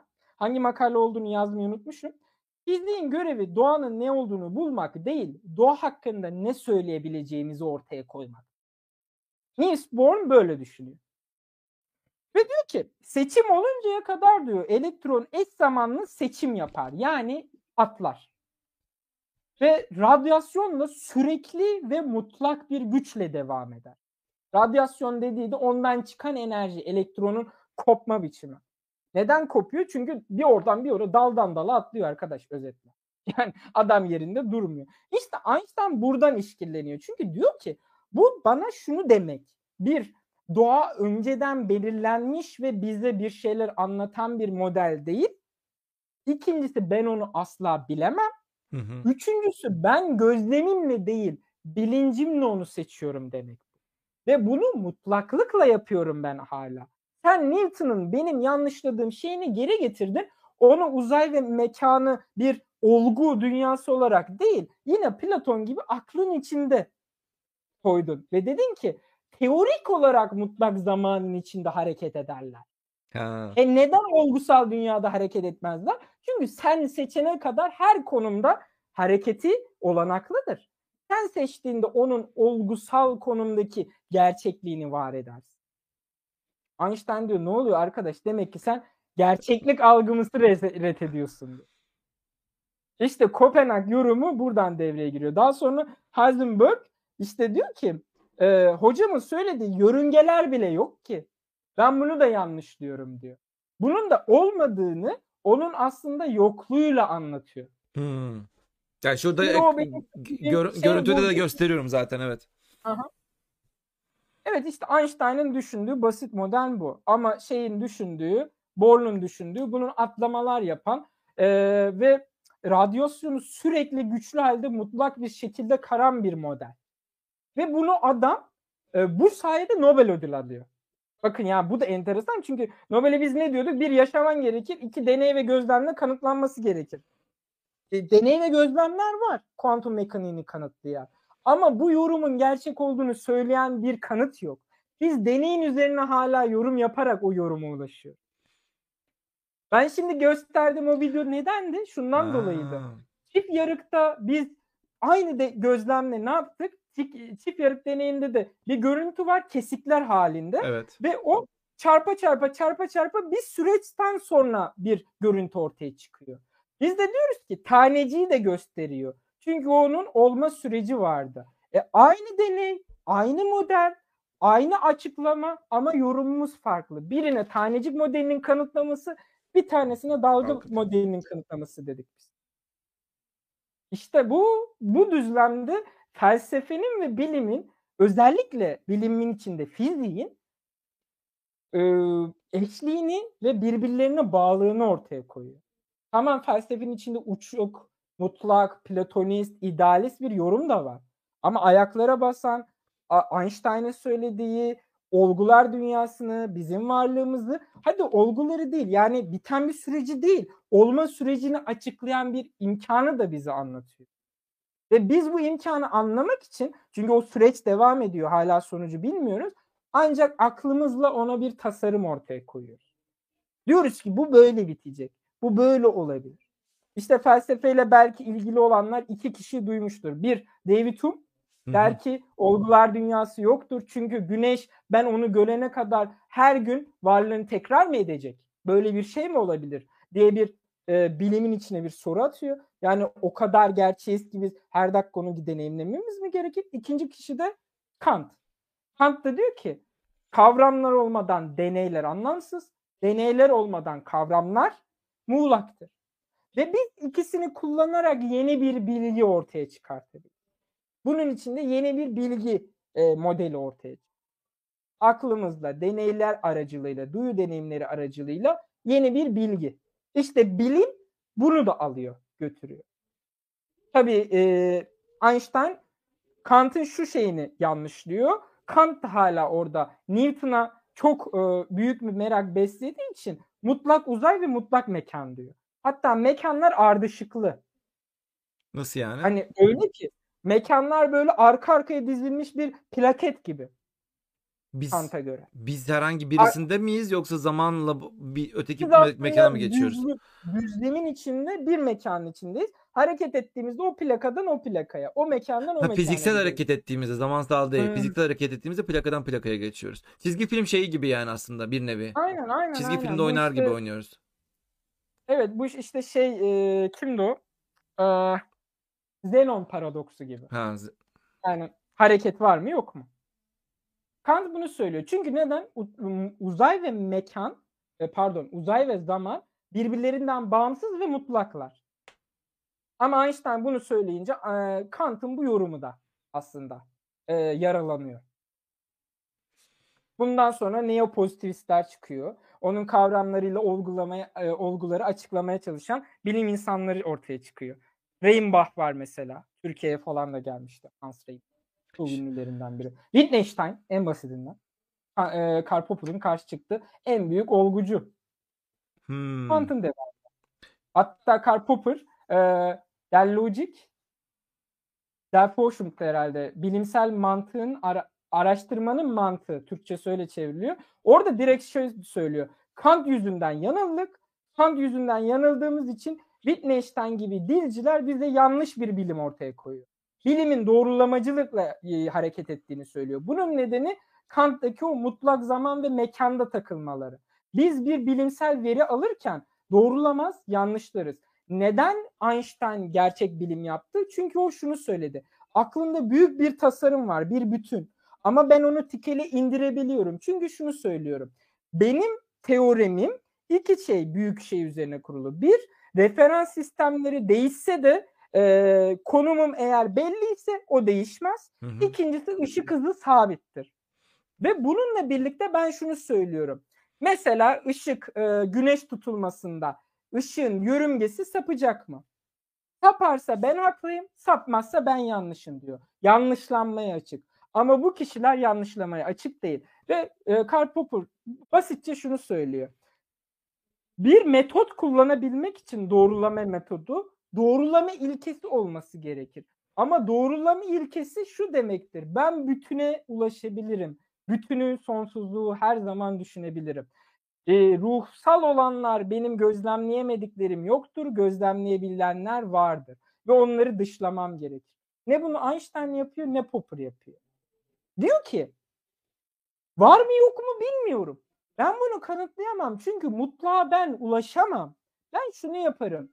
Ölçebildiğim bir temel mutlağı küçük bir referans sistemine bir tekile indiririm, bir önermeye indiririm. En basitçe söylemem gerekirse bu önermenin doğru olup olmadığını kontrol ederim. Bunu yanlışlamaya çalışırım. Ama diğerleri sonsuz bir biçimde bu şeye dizgeye devam eder. Biri yeni bir şey söyler, diğeri yeni bir şey söyler. Hangisi doğrudur? Belli değildir. Der. İşte Kant'lar, bu Popper'lar burada devreye giriyor. Burada Kant'ın uzayı ve zaman mutlak değildi sadece bir referanstı demiş. Ah başka bir şey alacak. Referans da değil hatta aklın e, şeyleriydi, kategorileri de değil. Türkçe nasıl geçiyordu o? Kan, yani e, kan, uzay ve mekan diye onun özel bir şeyi var, tasarımı var. Nesneler bunun içinde ancak tasarıma sahip olur. Tanrı mesela tasarımlanamaz. Neden? Çünkü uzayın ve e, zamanın içinde değildir veya işte sonsuzluk. Ama bu bir kabul değil mi yani? Ön kabul değil mi? Tanrı'nın sen ön kabul, ön sen kabul. Tanrı'nın Aynen. böyle bir şey olduğunu işte uzaydan ve zamandan e, bağımsız olduğunu bağımsız düşünerekten olduğunu. ben böyle bir tanrı tanımı yapıyorum deyip geliyorsun ondan sonra tıkır tıkır altına dolduruyorsun. Aslında kategori de değil, kategorileri de kapsayan bir düşünme temeli. Urteil diyoruz biz Almanca. Temelimiz, ön yargımız bizim. Hmm. Kant'ın yani bu uzay ve zamanı öyle şey de değil. Yani bir algı temeli de değil. Algıya ve duyuma e, ortaya çıkmasını sağlayan şey aslında insanın aklındaki. Yani zamanı ve e, uzayı bilmeden hiçbir şeyi deneyimleyemem diyor basit. Ama işte mutlaklıkla bunu eşdeğer kılıyor. Sıkıntısı da orada. Burada bir soru daha vardı. Tüm bu bilimsel ve felsefi konuları fenomen, fenomenoloji akımıyla nasıl yorumlayabiliriz, kavrayabiliriz? Sorar mısınız Erik Hocam'a rica etsem. Fenomenoloji ne demek öncelikle? Girersek çıkamayız hocam. Çıkamayız. onun, için, tamam. onun için ben e, şeyi daha çok anlatmak istiyorum. Yani çok güzel bir soru. Fenomenoloji işte felsefenin son disiplinlerinden biri. Fenomenondan geliyor Yunanca. Fenomenden yani. İşte fenomende insanın e, yok insandan gitmeyelim. Bir şeyin kendini gösterme biçimi. Işığın ha, fenomeni diyoruz. Fenomen, evet. Işığın gözlemleyebildiğimiz hali. Fenomenoloji de o görünen üzerine loji yapmak yani düşünmek aslında. Özetle bunu söyleyeyim. Ama o çok çok başka yerlere gidiyor. Yani e, Martin Heidegger'ler, e, Husserl'lar falan. Şu yorum nasıl? Yerlere... Felsefe bir bilim dalı değildir. Kuantum mekaniğine giden yolda düşünce yapısını geliştirmede özellikle teorik fizikçiler yol gösterdiyse yadırganamaz evet felsefe bir bilim dalı değildir. Bilim dalı olsaydı ben bilim insanı olurdum ve felsefeci alanında olurdum ya da felsefe alanında olurdum. Bilim dalı değil ama kuantum mekaniğine giden yolda düşünce yapısını değiştirmede özellikle teorik fizikçiler yol gösterdiyse teorik fizik ne demektir? Teoriya ne demektir? Realite ne demektir? İşte bu Heidegger'ler, Kant'lar, Einstein'lar bunları düşünüyor. Ee, ben size kendi blogumda çevirdiğim bir Einstein'ın bir yazısı var. Orada deney ne demektir, kavram ne demektir onları açıkladığı kendi yazısı var hatta. Onu okuyabilirsiniz. Ben unuttum da en son bir Twitter'da paylaşmıştım. Ben şimdi bulurum. onu. Mesela onun da yorumu var mesela. Einstein de diyor bana göre deney budur, bana göre şey budur. Hocam ben e, kısaca şu şey vardı ya yazı vardı ya bitmeden e, bir, bu, bir saat 15 dakika mı oldu herhalde öyle. Tamam devam, devam edebiliriz. Devam ederiz. Tabii tabii. Tamam ben bu Problem yok. Heisenberg e, Einstein'ın bu Solvay konferansından sonraki bu benim çevirdiğim iki sayfa falan tutuyor ben okumayacağım. Belli yerlerdeki belli önemli şeyleri söyleyeceğim ama şunu söyleyeyim. Şimdi 1927. Hah. E, onu söyleyecektim ben de tam hocam açar mısınız diye. Solvay konferans. Burada kimler var? Arkada görüyoruz. İlk oku çıkarttım ben. Schrödinger var orada. Hemen yanında genç bir insan var. Heisenberg. Herhalde 25'lerinde falan burada. Dur masum. Ondan sonra en aşağıda şapka tutan kişi Max Planck. Onun yanında Lorentz. Bu James Clerk Maxwell'in dönüşümlerini elektromanyetizmayla e, ilgilenen. Onun yanında e, iftiharımız Einstein. Onun hemen ilerisinde bir kişi daha vardı. Onu göremiyorum şu an. Ok çıkarttım. Neyse Cu- Curie'yi de söyleyelim. Hemen. O da her zaman yani bayağı bir uzun süre 1940'lara kadar sanırım e, konferansta görmüştüm ben onu yaşlanıncaya kadar. Einstein Amerika'ya gittikten sonra Aa bir salıyor. dakika. Solvay konferans hala devam ediyor sonuçta Almanya'da değil mi? Tabii tabii tabii. Tabii, Doğru. tabii. Solvay öğrenci Evet. konferansı diye bir şey vardı zannedersem. Doğru. Ben de katılacaktım hatta ya. Ben de bir başvuracaktım hatta. Bir şey olduydu gidemedim. Doğru doğru ya. Almanya'daki arkadaşlar Burada varsa burada temel direkt bu. Yani Max Planck ve e, Curie herhalde Lorentz de üçü birden devamlı katılıyorlar bu şeylere. Ama bir yerden sonra Einstein kaçmak zorunda kalıyor. İşte Heisenberg gitmiyor. Niels Bohr Norveç'e göçüyor. O da gelmek istemiyor falan. Azalıyor. Yeni insanlar geliyor falan. Her konferansta değişiyorlar. Ama neden 27 önemli? Bir, altın takım bu. dur. Yani çok büyük insanların bir yerde olduğu. Evet hala var diye göstermek istiyorum da bu Solvay konferanslarını arkadaşlara Solvay konferanssız. Bunu atlayıp gidebiliyorsunuz ya öğrenciyken gidebiliyorsunuz bakın. The conference will be followed by a public event on Sunday 22nd May 2022. Bak şey açılmış örneğin. 19 Mayıs 21 Mayıs arasında yapılacakmış. By invitation. Oh, by invitation only. Ama bu konuşan kon- fizikçiler için değil mi? Öğrenciler katılıp izleyebiliyor diye biliyorum ben bunu çünkü. Online katılım belki vardır. Zaten hani e, eskiden sadece o insanların e, yazdıkları makalelerden veya birbirlerine mektuplarla o konferansta ne olduğunu biliyorduk. YouTube'a mesela Solvay konferansı yazsanız hocam şimdi. Ben video koyayım diye baktım. Herkes çıkışlarını gösteriyor insanlar. İşte şu insan, bu ünlü kişi, bu şunu yapmıştı. Neden? İçeride ne konuştuklarını bilmiyorlar. İnsanlar birbirlerine attıkları mektuplarla veya açıklamalarıyla bunları söylüyor. Şimdi Ha. 1920'de ne oldu? Asıl tema neydi? Asıl tema Bern ve Heisenberg'ün yaptığı e, elektron ve fotonlar başlıklı konuşmaydı. Ve Heisenberg ve e, Bern burada kuantum mekaniğinin e, Kopenhag yolunun e, yorumunu söylüyorlar, açıklıyorlar. Ve Heisenberg burada Almancasında shield dediğimiz kesit veya kesme dediğimiz klasik meçi- e, mekanikle kuantum mekanikteki şu şeyi söylüyor. Diyor ki insan gözlemleyene kadar olasılıklar bütününde bir deney gözlem sahası içerisinde. Ne zaman ki bilim insanı deneyin sonuçlarını yorumlamaya başlar orada sheet eder. Kesit açar. Ve işte kuantum me- mekaniği orada klasik mekanik haline gelir. O zamana kadar biz gerçekliğin tüm varyasyonlarına sahibiz. İşte bu e, yorumu savundukları 1927 konferans. Biz bunu nereden biliyoruz?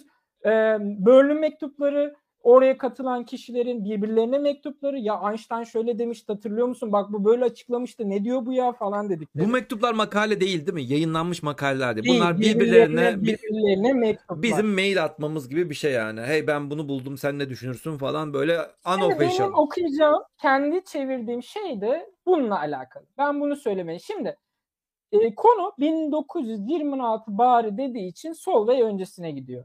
Ve Heisenberg'ün 1969 yılında şu an kitap halindeki Detail und die Grenze yani parça ve bütün diye bir kitabı var. Şimdi burada kendi yazdığı şeyle Einstein'ın bu Kopenhag yorumuna neden karşı çıktığını görüyoruz. Burada bu yazı E, Heisenberg'in yazısı. Ben bu yüzden bunu okumak istedim. Şimdi şöyle başlıyor. Çok hızlı okuyacağım. Ama bu argümanları göreceksiniz. Felsefi argümanları. Neden karşı O çıkıyor? zaman bu çok adam? hızlı okuma. Normal oku. Tamam. 1926 baharında Einstein benimle bir yürüyüşe çıkmak istedi ve ondan beklediğim biçimde o yürüyüşte düşüncelerime saldırdı. Einstein bana dönerek şöyle dedi. Bize anlattıklarınız son derece tuhaf geliyor. Atomun içindeki elektronların varlığını varsayıyorsunuz ve muhtemelen bu konuda bu varsayımınızda da oldukça haklısınız. Ama bir gözlem odasında elektron izlerini gözlemlemesek, gözlemlesek bile yörüngelerinin düşünülemeyeceğini söylüyorsunuz. Hı hı. Ben demiştim ya Bern varsayıyor ama Heisenberg ret ediyor. Hatta onların varlığını ret ediyorsunuz. Bu varsayım hakkında fikirlerinizi merak ediyorum doğrusu.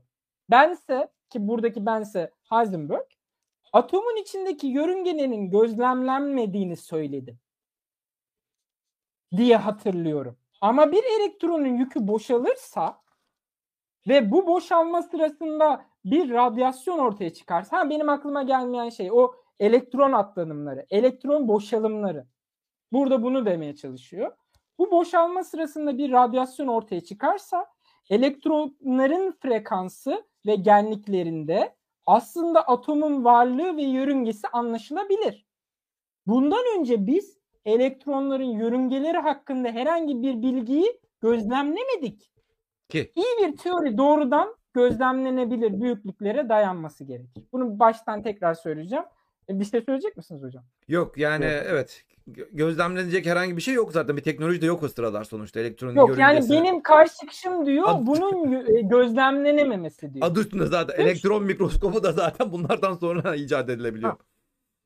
Şimdi iyi bir teori doğrudan gözlemlenebilir büyüklüklere dayanması gerekir. Bunu söyleyen Heisenberg. Siz de bunu yaptınız Herr Einstein. Biz bunu Bay Einstein diye çevirelim. Eğer mutlak zaman aynı anda meydana gelmiyorsa ve bu nedenle de aslında asla gözlemlenemiyorsa mutlak zaman var olmadığını öne sürdünüz özel görelilikte. İşte ben de bunu elektron yörüngelerine baz alıyorum. Tıpkı sizin görelilikte söylediğiniz gibi ben de elektronun yörüngelerinin olmadığını iddia ediyorum. E, Einstein evet bu akıl yürütmeyi kullandığım doğrudur dedi. Bir nefes çekmiştir orada. Ama bu yine de Düşünsene Einstein'a yazıyorsun bunu yani. Sen bunu böyle bir, bir, bir de yürürken hani bunu yapıyorlar şu an. Bunu yazı haline artık adamın aklında kalmış. O da bir ayrı bir şey. Söyledikleri. Ama bu yine de sizin varsayımınızın ve benim varsayımımın eşit olduğu sonucuna getirmiyor dedi Einstein. Sizin yanlışınız yalnızca gözlemlenebilir şeyler üzerine teori kurduğunu kurulabileceğini iddia etmenizde. Yani gözlemin teorinin önceden belirlenmesiyle öngörülebileceğini söylüyorsunuz. Burası çok önemli. Burada ondan diyorsun gerekiyor. sen. Teorik fizik ne demek dedin ya az önce. Aslında Ya teorik işte fiziğin hani başlangıcı Nasıl gibi bir şey. önceden bilebiliriz, nasıl bilemeyiz de sonradan üzerine görünebilir. Ha, E, ilk önce teorik fizikçi demenin ne demek olduğunu bir tartışalım anladım. Şimdi bense zaten gözlemi e, şimdi Einstein'ın şeyini bir daha bir burada bak argümana karşı çıkışını tekrar söyleyeyim. Sizin yanlışınız yalnızca gözlemlenebilir şeyler üzerine teori kur- kurulabileceği iddianızda. Siz gözlemin teorinin öncesinde belirlenmesiyle öngörülebileceğini söylüyorsunuz. Evet. Bense zaten gözlemin yani neyi gözlemleyebileceğimizin göstereninin teorinin önceden bize varsaydığı kavramlardan yani ben size şunu söylüyorum. Elektronun yükü ve yörünge varlığını baz alarak biz onları eşleyebilir veya üzerine yorumlarda bulunabilir. Alın size iki felsefeci. Ben kavramsal olarak mutlaklığın var olmadığını baz alarak ilerledim. Ve bu nedenle mutlak zamanın varlığını reddettim. Siz de bunu yapmadan bir şeyi gözlemlemeden diğerinin gözlemlenebilir olmasıyla, gözlemlenebilir olmasıyla bunun var olmadığını iddia ediyorsunuz. İşte Karl Popper ve Wittgenstein Ha. arasında doğrulamak mı yanlışlamak mı? Bense şöyle dedim diyor Heisenberg. Ernst Mach da bunu yapmıştı. Einstein cevap verdi. Gerçekliğin katı bir savunucusu değilim ama onun da teorisi çocukçaydı. O gözlemin bak şimdi gözlem üzerine adam yorum yapıyor. Gözlem şudur diyor. O gözlemin öznel veya nesnel olarak ayrılmadığını söyledi. Onun için öznel olan basitlikti. Ancak bu bana yanlış geliyor. Basitliği sağlayan bizim zihnimizdeki seçimlerimizdir. Veriyi anlamlandırmamızı sağlayan kavramların kendisidir basitlik. Veriyi anlamlandırmamızı sağlayan şeyin kavramın kendisidir basitlik. Bilenler Kant'ı görmüştür burada. Einstein bunu bana son olarak şu soruyu sordu. Bir ışık yayılırken ne olur o zaman? Bir ışık yayılırken ne olur Adamlar da temele inmişler. tamam diyorlar what is light? Şimdi e, Heisenberg burada kaçak cevap vermeye başlıyor. Beni bıraktım hadi hocama gidelim diyor. Ben ona şunu söyledim. Born bana bu meka- e, mekaniğin yani klasik mekaniğin geleneksel kavramlarla anlaşılamayacağını söyledi. Bu sürecin geleneksel uzay ve zamanın bir süreci olmadığını söyledi. Bu geleneksel uzay ve zamanlarda Bay Einstein sizin yorumunuzda var. Einstein bana ince bir buzda ilerliyorsunuz dedi. Aniden doğa hakkında bildiklerinizden bahsediyor ve artık doğa hakkında kendisini bile bilemeyeceğimizi söylüyorsunuz. İşte bu bir kadar. dakika bir daha söyle burayı. Doğa hakkında bir dakika bir dakika dur. Einstein bana ince bir şimdi sorusu neydi Einstein'ın? Bir ışık yayılırken ne olur? Yani o süreci bana açıkla o zaman.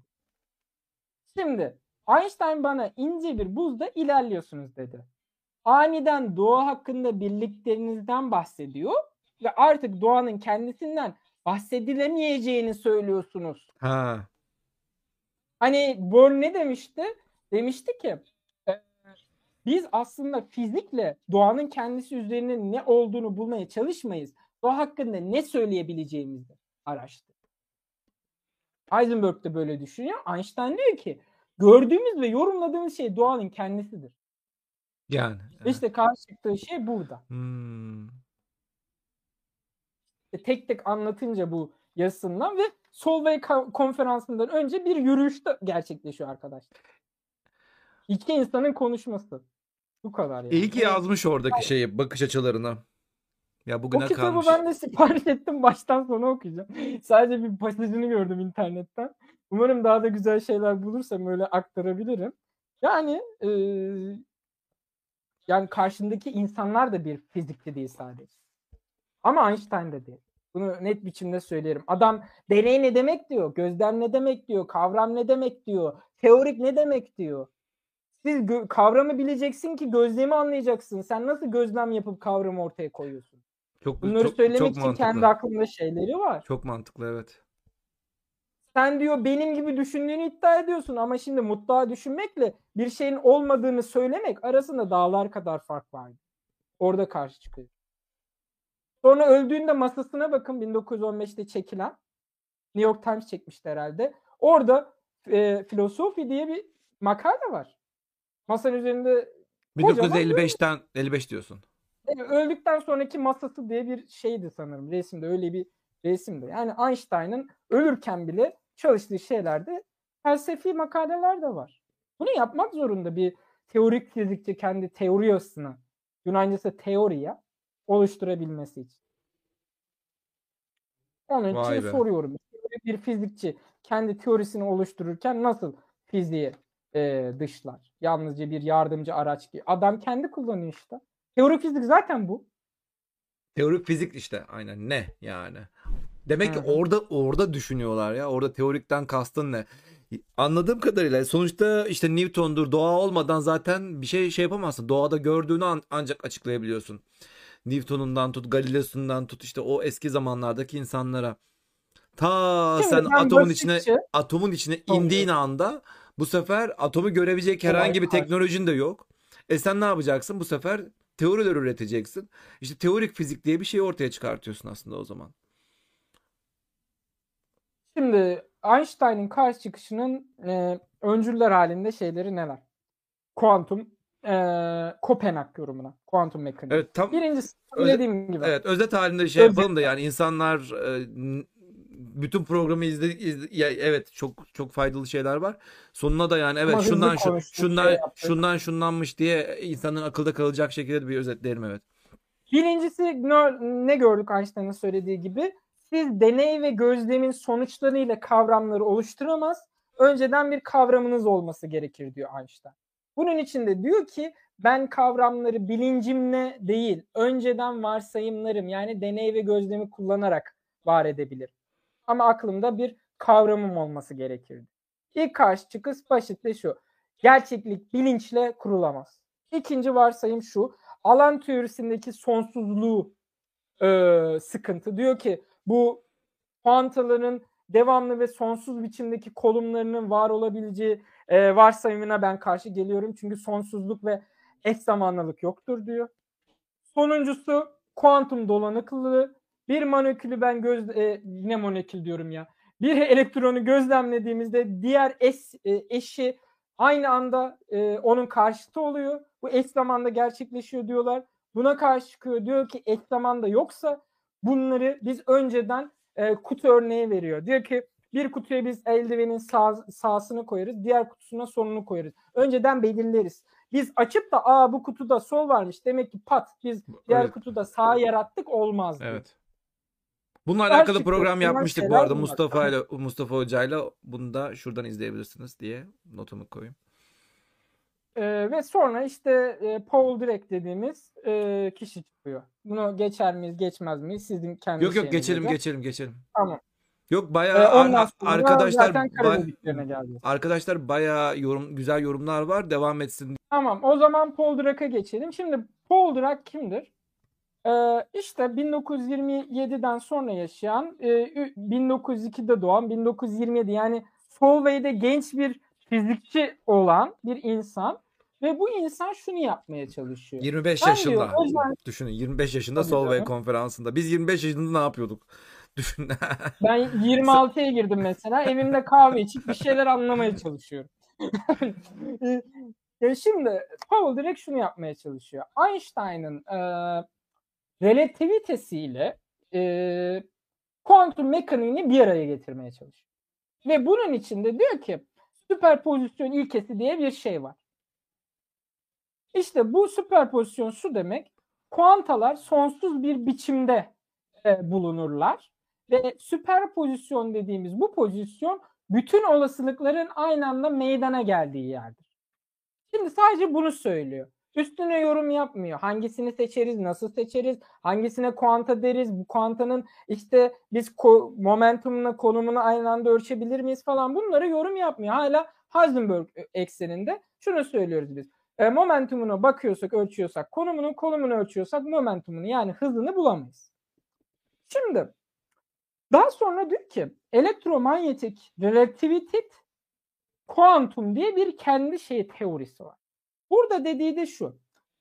Elektromanyetik alanın doğası atomun enerjisini değiştirir ve iyonların sapma değerleriyle biz bu enerjiyi görebiliriz.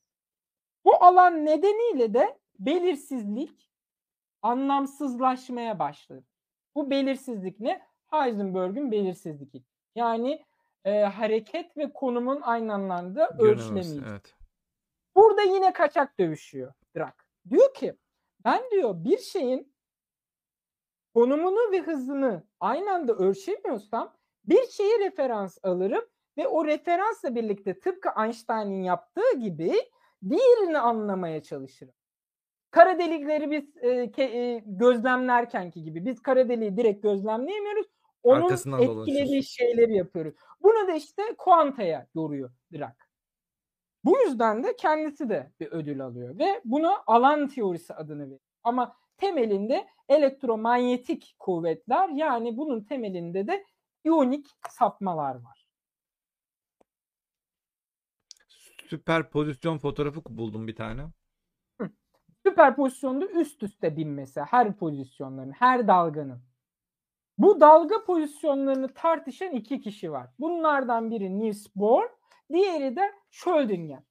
Biz onu söylemedik. Schrödinger mat- matrix sistemleri yaparken yani bir kuantum nasıl hareket eder derken onları dalgayla anlamlandırırsak nasıl olur? tanecikle anlamlandırırsak nasıl olur diye kesitler halinde bir hareket modelleri ortaya çıkartıyor. Ama Heisenberg'ün belirsizlik ilkesini geçemiyorlar.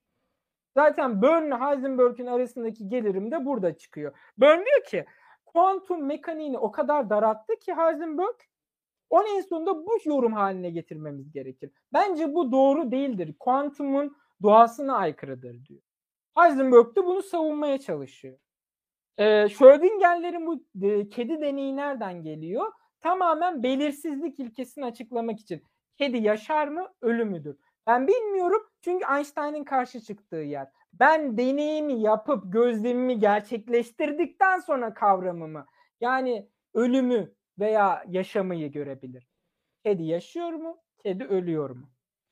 Şeyi kavramını da bir anlatır mısın? Şimdi özellikle kuantum teorisinde kedi hem yaşıyor hem ölü. Ölüyor. Oradaki süper ya, ya değil de hem hem kelimesini. Hah, Onu, onu Bu açıklar mısın? mesela klasik e, mantığın dışlandıktan sonra modern mantık diye Frege'nin ortaya çıkarttığı bir mantık yoluyla açıklanabilen bir şey. Frege şunu söylüyor. Frege diye analitik felsefeci birisi var. E, Frege diyor ki birincisi gerçeklik ve doğruluk eşdeğerdir. İnsanın diliyle alakalıdır. okey. Mesela seher yıldızı ve e, ne deniyordu ona? Kutup yıldızı mı? Kutup yıldızı aynı şeydir. Ama biz iki kelimeyle söyleriz aynı kavramı. Seher ifade yıldızı Venüs demek bildiğim kadarıyla. Ha, Venüs, Venüs evet. Venüs ya da seher yıldızı. İki ayrı kavramdır. e, iki ayrı kelimedir ama aynı kavramı işaret eder diyor. Ama daha sonra e, Bernard Russell, Russell şunu söylüyor. Diyor ki e, berber paradoksuyla. Bir berber düşünelim. Berber ne demektir dediğimizde birisi bize şunu söyledir. Berber olmak ne demektir? Berber başka insanların saçını kesen kişi. Doğru mu? Düşünüyorsun. Doğru. Evet. Ben saçımı kestirmek için berbere gidiyorum. Ama e, Bernard e, Russell'ın söylediği soru şurada. Berber kendi saçını kestiğinde berber olabilir mi? Çünkü başkasının saçını kesen berberdi. evet. Ve tümel e, küme sorunu da orada çıkıyor. Evrensel kümenin kümesi de varsa, evrensel kümenin kümesi de varsa, evrensel kümenin varlığını nasıl ispat edelim? Evet. Yani sonsuzluğu ben ispat edemem diyor. İşte Schrödinger'in e, bize anlatmaya çalıştı. Einstein ne diyordu? Biz mutluğa düşünürüz, bir kavram inşa ederiz. Bunu tekile indirmemiz gerekir. Çünkü biz tekili deneyimleyebiliriz. Mutluğa değil. Ama doğrulama yapan insanlar devamlı mutlak üzerine konuşur. Ama yanlışlama yapan insanlar tekil üzerine konuşur. Ben şimdi bunu baz aldığımda evrensel bir kümeye de dışlarım. Yoktur derim. Yani aslında Einstein e, kedi paradoksuna da karşı. Ben ölü mü diri mi demiyorum. Ben o kediyi kutunun içine koyamam. Çünkü o kutunun içine o kedinin sığmayacağını önceden size söylüyorum diyor Einstein. Ya, Einstein ne yapıyorsun? Böyle ama işte bu mekaniği oturtturmaya çalışıyor bir insanlar. Biz bunu realiteye nasıl çekebiliriz? Bu belirsizliği nasıl aşabiliriz diye. Yani küçücük bir atomu kuantum neydi? Yoğunlaşma haliydi o durumu. Kuanta dediğimiz. O durumu olgu yapmaya çalışıyor. Bu Kediyle açıklamaya çalışıyor. Bu zamansal bir olay değil mi ya? Yani ben kedinin Zamansal olanı cisimsel bir şeye dönüştürüyor. hem Açıklar. hem diri olduğu aslında zamanın iki, iki, iki yönüdür. İki yönünde git, gittiğin haldir yani. Bir dakika mutlak olmuyor. Bir de- dakika bir dakika bir- bir- anlamaya çalışıyorum bir dakika bir saniyede. Ee, zamanın iki, Ben de orada dalga geçiciyim. iki, iki yönünden doğru gidiyorsun. Ya ölüdür ya ya e, Diri. diridir diye. Zamanın bir tarafından alsan ya ölüdüre gidiyorsun ya diridire gidiyorsun. Ama sen diyorsun ki e, Heisenberg diyor hem ölüdür hem diridir diyor. O zaman zaman zaman. Her zaman öyledir diyor. Yani tek bir ok vardır aslında. Ben onu gözlemleyince onu gerçeklik referansına getiririm. ben onu Durumu olgu haline getiririm. Ben aklımla bir şey var ediyorum diyor adam. Evet Yani ve soruda onu işte uçukluğunu anladıkları için insanlar e, kendi içlerinde bu mekaniğin içinde insanlar onu normal bir hale getirmeye çalışıyorlar. Ama Schrödinger'in en basit hatası şu. Bir eylem halini, bir duru, durumu sen olgu haline getirip kediyle anlatmaya çalışıyorsun. Tamam anlatabilmek için basitleştirmeye çalışıyorsun da çok yanlış bir şey. Einstein olsa derdi basitçe ki demiştir herhalde de biz bilmiyoruzdur. Ya arkadaş kedi e, atom e, hatta elektronla kuantumla bir olabilir mi? Bunu dolanıklık halini açıklamak için kediyi kullanabilir misin? Ha ondan dolayı kediyi neden kutuya koyamıyor diye bir soru gelmiş zaten. Ha ondan dolayı ya bu büyük bir cisimdir Kediyi kutuya diyorsun. koyamaz çünkü kedi zaten en başından be- belli ona sığmıyor. Ha Kedi tonton. sığmıyordan kastın tamam şimdi anladım. Tamam şimdi anladım. Yani o kocaman bir şey yani. tonton. Biz burada atomik şeylerden bahsediyoruz. Sen gitmişsin dalga mı geçiyorsun bizimle diyor yani. Kedi koymuşsun kutunun içerisine diyor. Manyak mısınız kadar siz mantıklı? yani? çok Ne da kadar man- mantıklı çok da yani mantıklı bu. bakıyorlar ya. Doğru doğru haklısın. Einstein'cığım sevdim seni bak. Tonton kedi seni falan. ya işte Einstein böyle bir insan. Çok garip. Yani Einstein Einstein yapan bu. O- Yani hani diğerlerinden neden ayırıyoruz biz?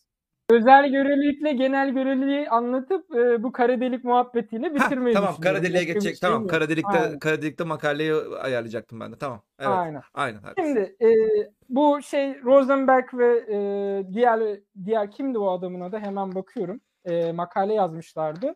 E, karşı çıkmak için. Ha, Einstein, Podolsky, Rosen 1935 makalesi. Ona bakmaya gerek yok. Basitçe orada işte Ko- Kopenhag yorumuna karşı çıkıyor. Bizim anlattığımız şeye.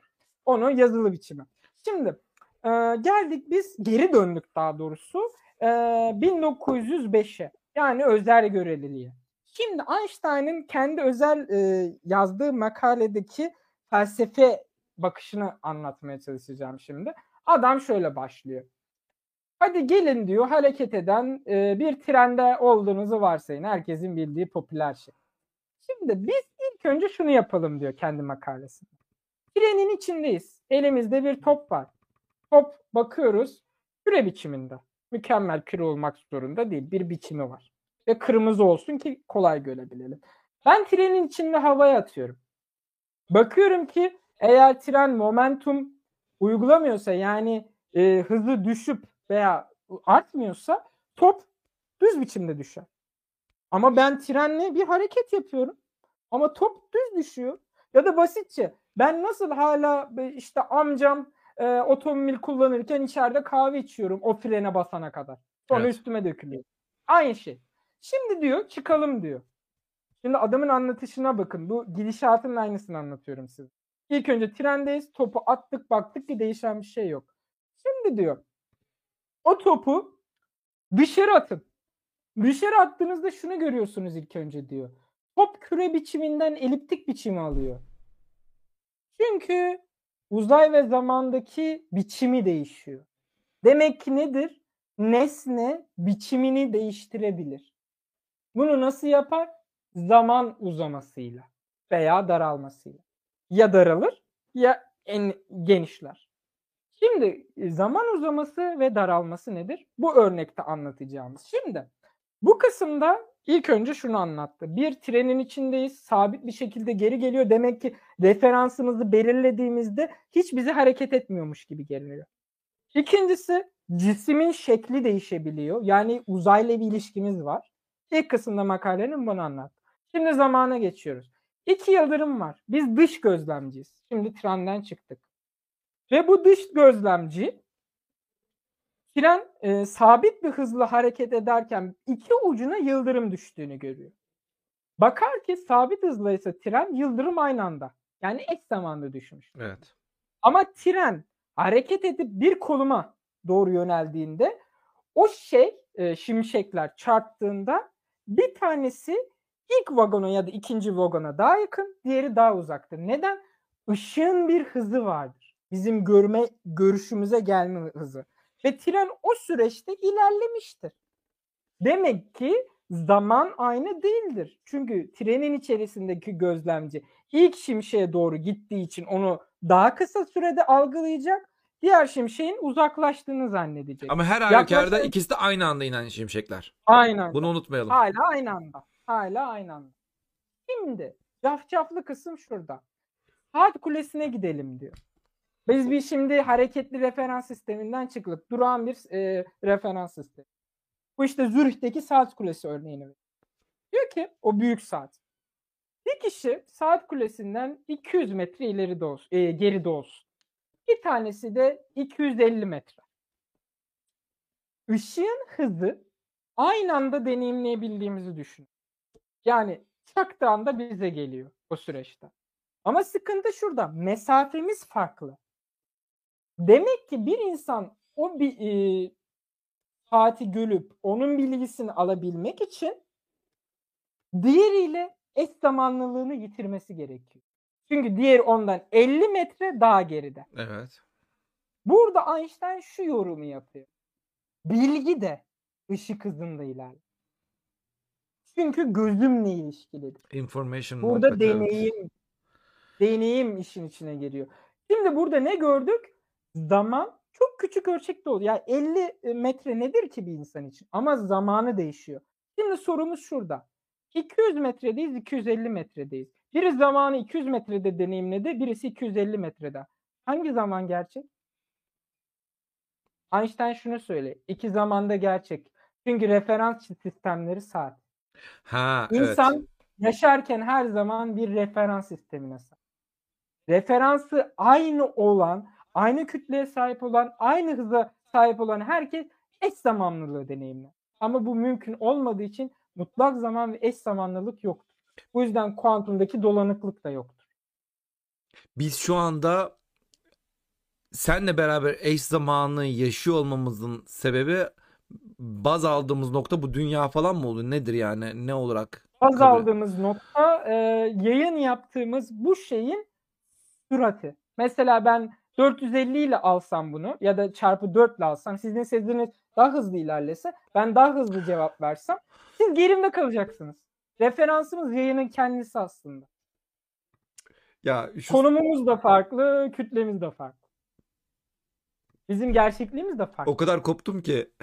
o halde ışığı taşıyan şey zaman bizim- zaman Biz mı? onu eşten yapmaya çalışıyoruz. Şu soruyu koymak Ben istedim. insan, insan aklı e, farklı olan şeyleri bütün yapmaya çalışıyor. Evet. Bu da bizi çok büyük şekilde yanıltmış işte Einstein göre. Einstein diyor hangi zaman gerçek? Ben diyor size gerçeklik yoktur demiyorum diyor. İkisinin de gerçek olduğunu kendi referans sistemlerinde. Çünkü görevlilik zaten budur diyor. Bu yüzden de Engin da e, dizide şey diyor. E, alnının ortasından vurulan kişi Newton'dur diyor. Bunun için yani. Bu kadar basit. Alın siz Einstein. Hmm. Zaman bu. Fizik için. Gerçeklik bu. Hakikat bu. İnsanın varoluşu kütlesi zamanı ve hareketiyle de duyarlı. Evet. Yani biz bir hakikat veya mutlak bir zaman aramamıza gerek yok. Veya onu kaybettiğimizde hiçliğe düşmüyoruz. Nihilizme düşmüyoruz. Ya da her şey görecelidir, her şey bir perspektiftir demiyoruz. Einstein temel de veriyor bize. Bak abi gerçeklikten konuştuğumuzda referansımız var da diyebilirsiniz. Ama mutlaka bir uçun, bırakın da. Programın başında zaman nedir diye bir tanımla başladık. Ben şu anda unuttum. Cevabı Ben unuttum. ben unuttum. Ben şey hatırlıyorum. Saniye zaman değildir demiştiniz. evet. Evet iyi, saniye zaman iyi ki, iyi ki onu biliyordum yani önceden. Einstein'da. Ponçik arkadaşımız. Ya bir sürü zaten yorumlar geldi. Zaman yanılsa mıdır? Yan, yanılsama mıdır? Zaman kütle hareketinin kullandığı enerji miktarı. Bu cümle nasıl? Zaman kütlenin kullandığı enerji miktarı. Bu momentumdur. Ay vallahi tanımla. zaman yani. zaman kavramı yoğunlaşmış bir elektromanyetik radyasyon mudur? Hayır ya zaman, Zaman kavramı değil. sonuçta bir bir boyuttur zaman her halükarda. E boyut kavramının ne? Boyut Boyutluluğumuzu kavramı bizden sağlıyor İşte aslında. boyut kavramına nasıl ha tamam tamam onu onu onu şey yapalım. Boyut kavramına nasıl giriyor o zaman niye giriyor? Boyut yani e, Einstein o kadar gerçek ki diyor, olgu ki diyor zaman e, mekanla işbirliği yapıyor. Yani bu genel göreliliğin zaten muhabbeti o kadar gerçek ki uzay cismi e, büküm yaratıyor. Boyut İşte o Boyut kavramı o mu çıkartıyordu? ışığı- Ondan önce bilin, düşünüyor mu? Biliniyor mu diye düşünüyor muydu böyle bir şey? Düşünüyor ama yani boyut kavramı bir kuramsal bir şey olarak çıkıyor. Hani şey olarak uzay ve mekan olarak ilk kullanan e, Einstein sanırım. Çünkü hani Descartes'lar, Hmm. bundan önce Leibniz'ler ve Newton'lar falan da bu uzay mekan muhabbeti, özellikle mekan muhabbeti üzerine duruyor ama tem- temel bir e, kabul yok yani. Einstein buna diyor. Fiziğin kullanması gereken mekan kavramı bu demektir. O da mekan dediğin şey zamanlı işbirliği yapan bir süreçtir diyor. Öyle bir süreçtir ki nesneden etkileniyor. Nesne de ondan etkileniyor. Bu da ne, ne sayede? Kütlesi sayesinde. Kütlesine kuantum için konuşalım. Onun kuanta hali. Yani bir manyetik alanın yoğunlaşma konumu. Einstein'ın kuanta daha sonra bizim foton dediğimiz şey. Hmm. Biz neden ışığın hiçbir zaman entropiye uğramadığını söylüyoruz? Çünkü diyoruz ki o hiçbir zaman durmaz. Çünkü o bir süreçtir diyoruz. Dursa What? ele, e, entropiye ışık hiçbir zaman uğramaz. Çünkü o Entrop- hiçbir zaman durağan değildir. Bozulmaz. Bozuluma uğramaz. Ama dursaydı fotonlar ışıkta. Ha biz durduramıyoruz diyorsun ya. Işığı biz durduramıyoruz yani. Aynen. Ya duran yani yansıma falan merceklenme falan var da ışın durup durmadığını da ben bilmiyorum. Yani uzay ve mekanda sanırım sadece yolunu değiştiriyor. Kara delikle alakalı. Evet arkadaşlar benim şeylerim bu kadar. Kara delikle alakalı şeye de geçebiliriz aslında. Dur şurada bakın bu Einstein'ın 1939'da yazdığı bir bir e, bir makale. Bakın 1939'da yazıyor. Özel görülük 1905, genel görülük 1915, Einstein ölüm tarihi 1955. Ve 1939'da yazdığı bu makalede e, biz şimdi e, Schwarzschild çözümü diye bir olay vardır. İşte Einstein işte 1915'te yayınladıktan sonra e, özel genel göreliliği bunun bazı sonuçları ortaya çıkar çıkıyor. Yani yani sonuçta bir alan denklemi ortaya çıkartıyor ve e, bu alan denklemlerinin çözümünü kendisi de tam olarak bulamıyor ve e, bazı sonuçları öngörebiliyor o sıralarda. 1916 yılında Schwarzschild işte Karl Schwarzschild adında bir birisi bir fizikçi yani kendi Einstein'in kendi bulduğu bu özel genel göreliliğe tam bir çözüm buluyor ve diyor ki çok büyük kütle ve çok büyük enerjiyi çok küçük bir hacme sıkıştırdığınızda uzay zaman çöker diyor. Ve burada da tekillik denilen işte singularity den- dediğimiz bir kavram oluşur diye hesaplıyor. Ve e, ondan sonra işte bugünkü kara delik dediğimiz şeye işaret ettiğini buluyor. Bakın 1915'te makale ortaya çıkıyor. 1916'da Schwarzschild bu çözümü buluyor. Bakın hemen bir sene içerisinde. Ve o sırada da hemen işte e, bugün işte buna Schwarzschild metriği diyoruz. Ben e, kelimeyi söylemiyorum. Sen daha iyi söylersin. Schw- Schwarzschild. Hı. Schwarz. Schwarz. Schwarzschild. Schwarzschild. Yani kalkan gibi bir şey. Kara kalkan gibi bir şey. Ha Schwarzschild. e, Türkçeleştirme. bugün bu- ha, bugün buna Schwarzschild diye e, diye söylüyoruz. Hatta işin çok kötü tarafı Schwarzschild Birinci Dünya Savaşı'nda e, o sırada bir tam bunu çözdükten sonra hastalanıyor ve ölüyor. Yani dramatizlerin dra- dra- dra- dra- dramanın en büyük şeylerinden bir tanesi. Bu keşfin nelere yol açtığını hiçbir zaman göremiyor. Ve eee, hala bakın üzerinden uzun zaman geçmiş olmasına rağmen 1939'da hala dangır dungur bir sürü ıvır zıvır bir sürü şeyler çiziyor, yazıyor, yazıyor, yazıyor, yazıyor, yazıyor, yazıyor, yazıyor, yazıyor, yazıyor. Ve diyor ki en sonunda The essential result of this investigation is a clear understanding as to why the Schwarzschild singularities do not exist in physical reality. Gerçeksel olamaz. Varlığı olamaz. Yani Schwarzschild'in bulduğu tekillik kavramı gerçek dünyada olamaz diyor. Although the theory given here treats only clusters whose particles move along circular paths, it does not seem to be subject to reasonable doubt that more general cases will have analogous results. The Schwarzschild singularity does not appear for the reason that matter cannot be concent- concentrated arbitrarily. And this is due to the fact that Otherwise the constituting particles would reach the velocity of light. Yani kısacası gerçekten kara delik kavramı ya da kara delik kavramı da çok sonralar ortaya çıkıyor zaten. Yani kaç Ee, Exist zaten varoluşa gelmesi, e, fiziksel olarak realiteye gelmesi imkansızdır diyor. imkansız ya imkansızdır diyor. Sanırım Wheeler değil miydi ya şeyi? Ee, 1967 John Wheeler mıydı bulduydu şeyi. Ya kara delik kavramı kelimesinin de o güne kadar zaten olay Schwarzschild metriği diye bilinen bir şey yani. Sen Schwarzschild metri, metri, metri bu kadar popüler bir olay değil yani. Sen Schwarzschild metriğini biliyor musun Hı. dediğinde "Aa, bil- ya I don't care yani bugüne kadar bilmediğim bir sürü metrik var. Ama John Wheeler buna kara delik kelimesini verince oha kara delik nasıl yani falan diye böyle bir şey oluşuyor. Yani bir, bir ilginç bir olay oluşuyor ve insanların cazibesini keşfediyor. Ve e, ondan sonra işte uzayda aranması diye bir şey ortaya çıkıyor.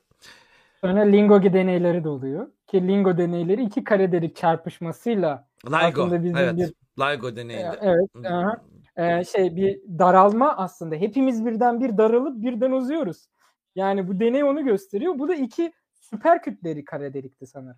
Evet iki tane İki süper kütleri kare deliğin çarpışmasının dalgası. ama o LIGO deneyi o kadar hassas bir deney ki yani ışık veriyor. gravitasyonel işte gravitasyon ışıktan öte yok tam tersi işte bunda gravitasyonel dalgalar bu şey yapılıyor. Dalgaları tespit etmeye çalışıyor. Virjon muydu? Virgo Işık muydu? olarak Bir biz ışık var. olarak biz zaten onu görebiliyoruz. Yani teleskoplardan zaten onun varlığına yani öyle bir enerji patlaması olduğunu zaten teleskoplardan tespit edebiliyoruz.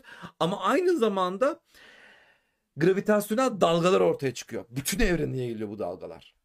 Yani o, o hız bütün ev, yani o inanılmaz hızda bütün evren aynı hızda pardon. Ve Pardon, şeyin fenomeniyle inanılmaz hızda değil. Aynı ışık hızıyla bütün evrene dağılıyor. O kara deliğin çarpışmasından oluşan enerji. Bütün evrene dağılıyor ve biz LIGO deneyinde işte bir tanesi işte Amerika'nın e, başından bir tanesi güneyinde bir tanesi kuzeyinde. Ee, tam şehirleri unuttum ya. Birisi Livingston muydu öyle bir yerlerdeydi. Neyse tam birisi başında birisi sonunda. Ve ikisi arasına işte birisine geliyor ötekisine de geliyor. Yani o, o sinyal şey o gravitasyon dalgası bir ona geliyor bir ona geliyor. Ama arasındaki fark o kadar küçük ki bir protonun bir protonun yani önündeki yani önündeki şey kadar. Yani bir proton boyutuyla karşılaştırabileceğin kadar küçük bir fark olarak fark ediyorlar diyorlar ki evet diyorlar. Bu iki tane kara deliğin çarpışmasından biz bu gravitasyon dalgasını keşfettik diyorlar. Ondan sonra zaten e, Kip, Kip, 2017 evet, Nobel. Kip Thorne e, Nobel ödülü kazanıyor bundan dolayı da. Böyle bir e, Yani şey var. Yanlışladığı şey fenomeniyle onu tekrar buluyor. Zaten e, ondan öte ondan öte 2020 yılının Çünkü gazetelerde manşet şeydi. e, Einstein tekrar kanıtlandı. O ne? İşte reddettiği kara deliklerle. Ama reddettiğini bilmiyorlar adam. ama a- a- evet Einstein'ın reddettiğini bilmiyorlar. Ay ve e, 2020 yılındaki Nobel ödülü de zaten Roger Penrose'a verildi. Geçen hafta bundan da bahsettik. E, kara delikler Ayçin Hoca ile yapılan kara delik programında. Hı hı. Ve e, Roger Penrose 1965'te matematiksel olarak artık şey yapıyor yani gerçekten işte bu tamam Schwarzschild metriğini buluyorlar. Tamam diyorlar bu bu şey. Bunun gerçekten uzayda gözlenebilecek bir kara deliğe dönüştürülebileceğini Roger Penrose kanıtlıyor. Hı hı. Ondan sonra da e, şeyler e, kimdi ya Andrea Ghez de Reinhard Genzel de gerçek gözlemini yapıyor. Kara deliğin varlığının gerçek gözlemini yapıyor. O da kendi galaksimizin ortasında Sagittarius A dediğimiz bir bölge var. Sag A bölgesi. Sag A star denilen bir bölge var. O bölgedeki bir şey var. Ortada bir şey var. Bir şeyin ne olduğu bilinmiyor. Hatta fotoğrafı da şu anda hemen hemen bulabilirim 2 saniye içerisinde. Şey sorusunu çok merak etmiştim. Onu göremedim ben. E, kara delikler mi yıldızı yaratıyor yoksa yıldızlar mı kara deliği tarzı? Ama sadece o merkezdeki süper. O da, onu da geçen hafta O bir onu da şey. geçen hafta benzer bir şeyi konuştuk. Ah, şu olabilir. Aha, bunun şeyini hareketlerinle Ya da şu. birlikte. Ya bu ikide bir şöyle şöyle hızlanıyor. Değil mi? Benim hatırladığım oydu. Evet. Bir şeyi merkeze alıyorlar birden hızlanıyor orada. O onu alıyorsun orada hızlanıyor. O hızlanmayla orada bir kare delik olması gerekiyor. Ay daha güzel bir fotoğraf yok mu ya? Ya az önce bulduydum aslında. Önceki de güzeldi de. Neyse şu işte yani. Ha bak bu Hı hı. neyse tamam bu oldu. Buradaki temeldeki şey şey diye hatırlıyorum ben. Bu Mesela sarı, yeşil, kırmızı bir de açık mavi, koyu mavi var. Bunların hepsi Farklı referans yıldızlar. aldıkları yıldız var. Farklı yıldızlar. Bunların hareketlerine bakıyorlar ve aynı konumda yani şu orta çemberde birden hızlanıyor onlar. Birden yavaşlıyor orada hızlanıyor. Evet. Orada hızlanıyor. O hızlanma kare deliğin eee, biçimini O, bu kadar büyük. evet diye. ortada bir şeyin olduğu buradan belli oluyor. İşte Reinhard Genzel ile Andrea Gez'in o zamanki ilk gözlemleri yaptıktan sonra işte o gözlemleri yaptıktan sonra bakıyor ortada bir şey var. Ondan sonra bu gözlemler sürekli devam ediyor. Çünkü sen yıldızın yörüngesini belirleyebilirsin ama yani senin senin belirlediğin yörüngede gidecek mi acaba? Ondan sonra bir sene sonra yeniden gözlem yapıyorsun. Bakıyorsun önce burada gözlem sonra şak diye öteki tarafta gözlem. Sonra bir daha bir daha bir daha bir daha bir daha bir daha bir daha derken bir tane yıldız var orada e, sanırım S2 denilen bir yıldızda onun 16.2 yıllık bir bir yörüngesi vardı. Ve eee, bundan dolayı çünkü artık sen biliyorsun artık yani bir tane yıldızın başından sonuna kadar gözleyebilmişsin. Yani bütün yörüngesini izleyebilmişsin ve diyorsun ki artık yani evet şu noktanın çevresinde dolanıyor. Ondan sonra başka yıldızları da görüyorlar. Tıkır tıkır tıkır tıkır başka yıldızları da gözlüyorlar. Diyorlar ki evet ortada bir şey var. Ve bu da işte Samanyolu'nun merkezindeki kara deliğe işaret ediyor. Ve ondan sonra da zaten hop bir bakmışsın Nobel ödülü. Ya işte bunları önceden yaparsanız böyle Nobel ödülü alıyorsunuz. Evet arkadaşlar. Bayağı şeyler konuştuk. Oo iki saati geçmişiz bile. E, iki saati geçmişiz gibi. Einstein'ın ne kadar inatçı, ne kadar e, her ne kadar evet çok süper e, bakış açıları, çok farklı bakış açıları olsa da çok da inatçı olduğunu e, görmüş olduk. Yaşlandıkça şey mi yapıyoruz acaba? Otoriteye mi e, e, bel bağlamaya başlıyoruz acaba? Ben buldum ben böyleyim bu böyle gitmeli falan. Evet Hadi yani böyle. ama şöyle de bir olay da vardır. Zaten bilimde de vardır. Yani bir insanın hatta şey sanırım Stephen Hawking'in kitabında da yazıyordu. Yani bir insanın teorisi kendisi ölmeden bitmez diye. Çünkü e, teoriyi ortaya çıkartıyor. Sonra yeni bir teori bakıyor. Gözlemler başka bir şey yapıyor. Hemen e, denklemine bir şeyler daha ekliyor. Evet. Tamam diyor. Evet ben bunu şu anki doğasal gözleme şey göre evrenin genişlemesi muhabbetindeki yanlışlığı da oydu. Aslında bir referans almıştı. E, genişliyor demişti. Sonra bir sabite e, koymuştu. Sonra meğerse o sabite koymasa denklemi doğru olduğu çıkmıştı. Hızlanarak evrenin genişlediği keşfedildiğinde. Evet. Orada da yanılmıştı. Orada da mesela. yanılmıştı. Ama şeyi anla hani söyleyeyim oradaki vurguyu kaçırmayayım. Kuantum mekaniğine karşı çıktığı felsefi argümanlarla kara delik ve orgusal şeylere karşı çıktığı argümanlar arasında dağlar kadar fark var. Ha güzel işte bu söyledin. düşüncesinin değiştiği şeylere de işaret. Bence ilk kısımda haklı, güçlü bir şekilde, ikinci kısımda da yanlış. İşte Einstein'ın e, şey yapılması, aşılması gereken kısım da buradan belki de çıkacak. Belki de yeni bir kütle e, şeyinden, çekim modelinden. Yer çekimi demeyin arkadaşlar lütfen aklıma geldi de. Ay böyle tüylerim şey oluyor. Şurada ilginç bir soru var aslında. Einstein özel görelilik makalesinde neden hiç atıfta bulunmamış? Bunun cevabını biliyor musun? Onu evet onu söylemişlerdi. Sadece arkadaşlarına teşekkür söylüyor. Atıfta bulunmuyor. Ama sanırım e, atıfta bulunmamasının nedeni şeyle alakalı. E, denklemleri ortaya koymuyor. Sadece deney, e, düşünce deneyi olarak onu anlatıyor. Adam alıp da Lorentz dönüşümlerini kullanıyor sadece. Lorentz dönüşümlerinde de Lorentz'i anıyordur herhalde. Makaleyi hatırlamıyorum o Ben kadar de da. makaleye bak bula- bulmak lazım. Bulabilirim Hani ben aslında. sadece gidişatını ve şey okuduğumu hatırlıyorum. Hani Lorentz dönüşümlerini kullanıyorsa zaten Lorentz'e atıf yapıyor orada. Ama denklemlerini diğerlerini kullanmıyor. Onların kavramlarının değiştiğini ve böyle anlamamız gerektiğini söylüyor. O yüzden zaten atıf yapmasına gerek yok. Adam böyle demişti. Bak biz bunu böyle yapıyoruz diye uzatmamaya çalışıyor basitçe. Çünkü zaten ya arkadaşlar doğruya doğru konuşalım. Adam akademiye girememiş. Ne kadar hızlı ne kadar şey yazarsam ne kadar gönderirsem bir şeyler kazanırsam kardır diyor Einstein o dönemde. Hmm. Yani bu adamı da e, patent ofisinde yazmış bunları. Çalışırken daha doğrusu. Patent ofisinde değil de akşamları Oh, hızlı hızlı işlerini yapıp eve gidip evde yapmış bu, bunları bu adam. Yani ne kadar öz, ne kadar yalın, ne kadar anlatabilirse bir de o kadar akademik yazma be- becerisi de var mı acaba o zamanlar? Onu da bilmiyoruz. Genç bir öğrenci sonuçta. Adam profesörlüğü 30'lu yaşlarında almış. Bir Heisenberg değil ki öyle bir imkan olmamış adamcağız. Hocalarla karşı gele gele. Sürmüş de. Aa açıkmış. Ya normalde iki dakikada bulabileceğim bir makaleyi bulamadım şu anda. Neyse eee, buluruz. Eee, şurada evet yorumlara bakıyorum şu anda sorulara bakıyorum. Sorularınız var mı? Umut Hoca şu anda dör, dördüncü sırada oturup dersi kaynatan öğrenci. Arada bir trollemeye çalış trollemeye çalışmışım gibi hissetmiş arkadaş kendini. Arkadaşım ben de anlamıyorum. Ben de anlamadım. kolay işler Ya değil. Gerçekten kolay işler değil. Anlamak için ben de böyle ger kafayı e, çizmem gerekiyor. Çiziyordum yani e, Erik anlatırken. Evet kolay değil. Şu da çok güzel bir yorum. Bunların adı da tam bilim devrimi yapmalık. Einstein, James Clerk Maxwell, Max Planck, Umut Yıldız diye fizik devrimi olur. Aynen ya. Ama Erik Rose olur. Erik Rose diye olur. Ben Umut Yıldız olmaz ama Erik Rose olur. Anneme buradan teşekkür ediyorum. Babama da öyle adım için. Burada e, hocam neyi yanlışlamamız lazım? Şimdi hemen başlayalım çalışmalara. Her şeyi yanlışlayabilirsiniz. Hele Einstein yanlışlarsanız çok daha güzel olur.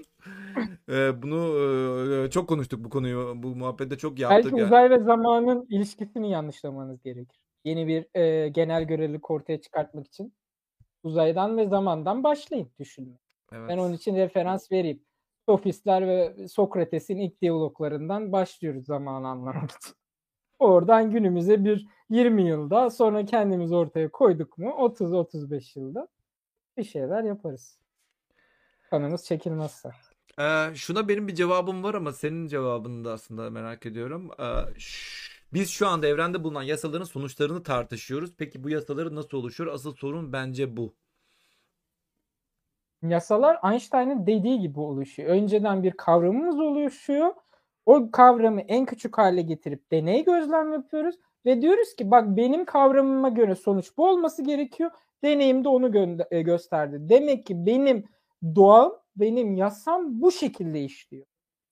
Bir dakika kavram oluşturamazsak sonuçta yasa oluş yani bu bir şey Heisenberg Oluşmuyor. gibi bir şey yani aslında yani bil, Aynen. bilir bir şey varsa o- Yani biz bir şey e, yasanın kendisini kullanırken aslında önceden onu tasarlıyoruz. Ya Heisenberg gibi ö- sonradan deneyin üzerine yorumlamıyoruz. Amazonlardaki Afrika'daki e, kabilede yaşayan bir insan bunları tartışmıyor.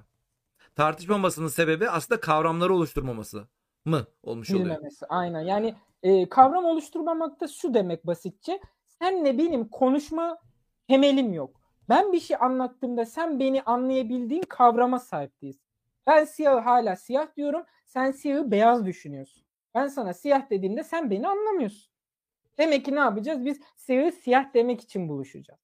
Ya da diyeceğiz ki beyazını da Aa, değiştirmem çok güzel gerekiyor. cevaplar. Çok güzel açıkladın. Doğru. Yani ortada bir buluşabilmemiz için kavramın ortaya çıkması lazım. İkimizin de aynı şeyi siyah dememiz lazım ki tamam bunu siyah kabul etmek üzere ya da 2 artı 2 eşittir Hı. 4 etmek üzere Biz- üzere bu sonuca biz ulaştık. devam edebiliyoruz diyorsun.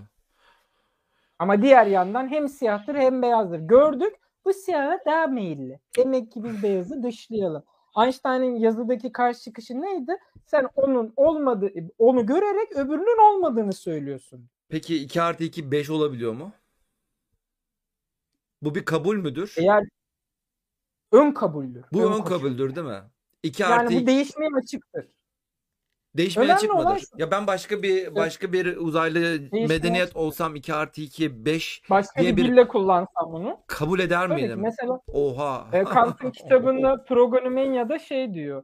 e, biz bir şey bildiğimizi nasıl iddia ediyoruz? Mesela diyor 3 artı 5 eşittir 8 biz nasıl söylüyoruz?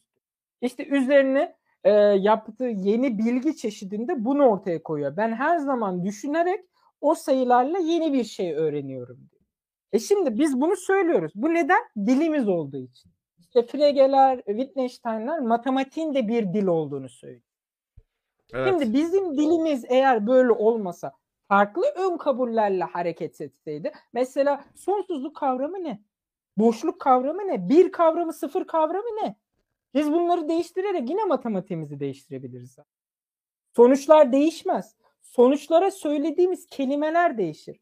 Kara delik değil 2 artı 1 kara delik deriz mesela. Sallıyorum. Çünkü ikimiz ve artı birimiz değişmiştir bizim. Ama gördüğümüz nesne önceden kavramımızda yine uyumsal. Yine görüyoruz, yine anlıyoruz onu. Ama anlamamız için ona ulaşmak için bir ön kabule sahip olmamız lazım. İşte bilim bunu yapıyor. Ön kabullerle hareket edip daha sonra yanlışsa yani yanlışlanabiliyorsa ön kabulünü değiştiriyor. Peki Değiştirmiyorsa teoloji oluyor. Peki nasıl değiştirebiliriz Einstein'ın o ön kabullerini? Hatta geçen programda bundan bahsettik Karşı nereden zaten. çıktığına bakacağız. Birincisi Einstein. tekilliğe karşı çıkıyor Einstein. Mutlak zamanın ve mutlak konumun aynı anda yaşanabildiğini, o yırtınmadan e, sıkıntılı. Çünkü Niels Bohr'a yönelttiği şeyin aynısı. Elektron bir oraya bir oraya bir oraya. Bu her zaman her anda her konumda olabilir. E, kara deliğin içinde de o tekilliğinde de bu var. Einstein bence genç Einstein olsaydı kara deliğin varlığını değil o e, tekilliğe karşı çıkardı. sadece. Mutlaklığa karşı çıkardı her zaman çıktı. Bak e, neden? Çünkü aklındaki ilk söylediği karşı çıktığı şey gibi. Ben bütünü anlamam için tikele indirmem lazım. Sen devamlı ona mutlak mutlak dersen ben bunun varlığını da yokluğunu da kabul edemem ki. Bu şey gibi olur. Ee, Heisenberg'ün dediği gibi yörüngeleri kabul etmiyorum. Çünkü diğerini gözlemledim. Gözlemlediğime göre onu da gözlemlemem gerekirdi. E, senin de dediğin gibi Umut Hocam e, sonra elektron e, mikroskoplarıyla bu da bulunuyor. Birazcık bekleseydi onu da gözlemleyecektin. O zaman Ha. şey mi diyecektin? Bunu da gözlemledim, bunu gözlemledim. E nasıl yanlışlayacağım? Peki elektron mikroskobunu yapabilmemizi sağlayan bir bili, bir fizik teorisi değil miydi? Yani biz o teori biz evet o bir teori olmasaydı biz o teknolojiyi hala yapabilir miydik? Bence yapamaz. Yapamazdık değil mi? Bu tartışmalar olmasaydı yapamaz. Yapamazdık değil mi elektron mikroskop olmasa? Yani örneğin şu anda şurada iki tane postulası var. Özel görelilik için kullandığı. Ben bunları nasıl değiştirebilirim? Ben bunların böyle E, olmadığını İkisini de bir, bir istersen söyleyelim yine geçen programda da söylemiştik de birinci postulada bütün referans sistemlerinde fizik kuralları aynıdır. İkincisi de e, ışık hızı sabittir. Ben şimdi ben şimdi bunu nasıl değiştirebilirim?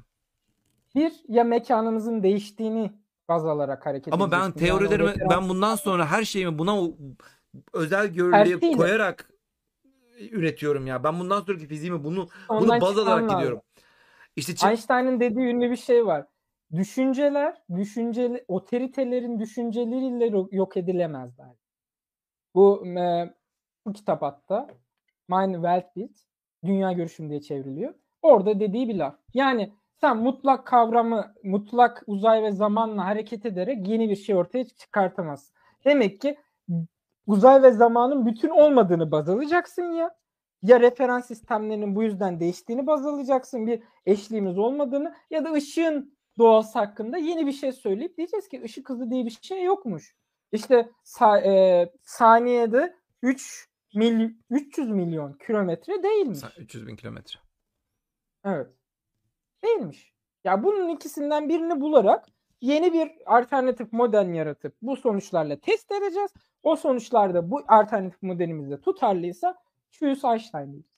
O zamana kadar da merhaba Einstein diyeceksin. Yani yapacağımız bir şey yok.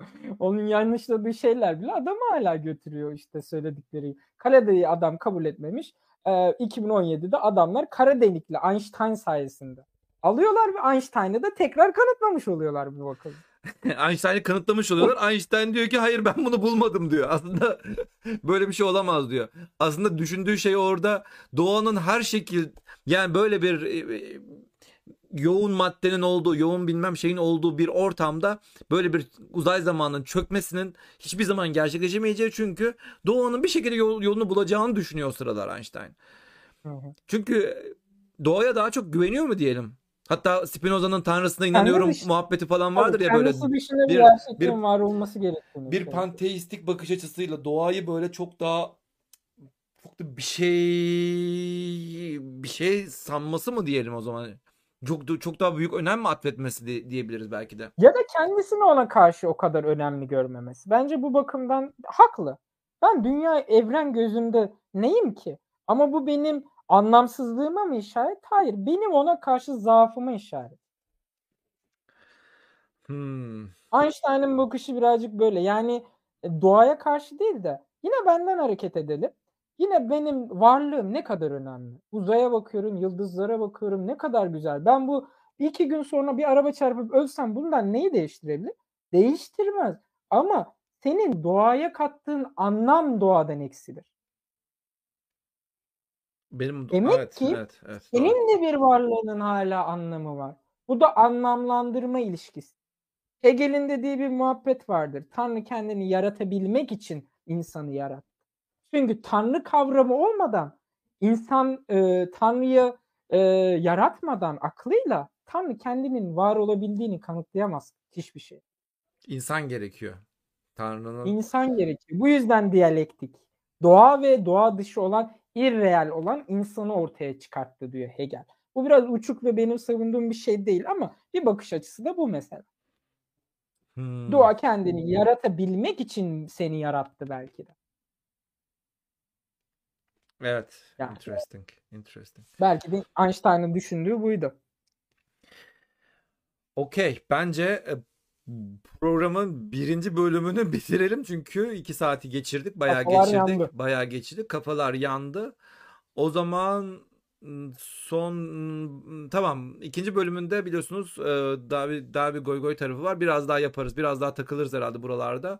O zaman teşekkür edelim. Erik hocam Rica ederim hocam. gerçekten çok Her mutlu olduk. Kafayı e, ben de çizdim.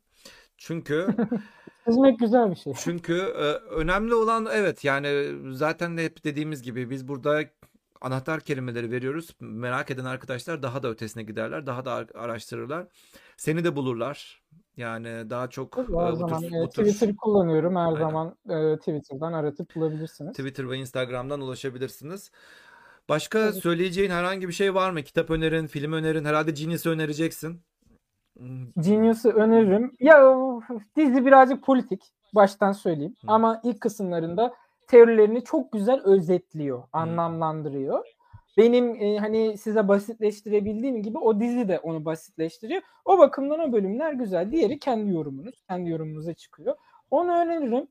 Okuyabilenler Einstein'ın kitaplarını okusun. Kendi Mein Weltbild var.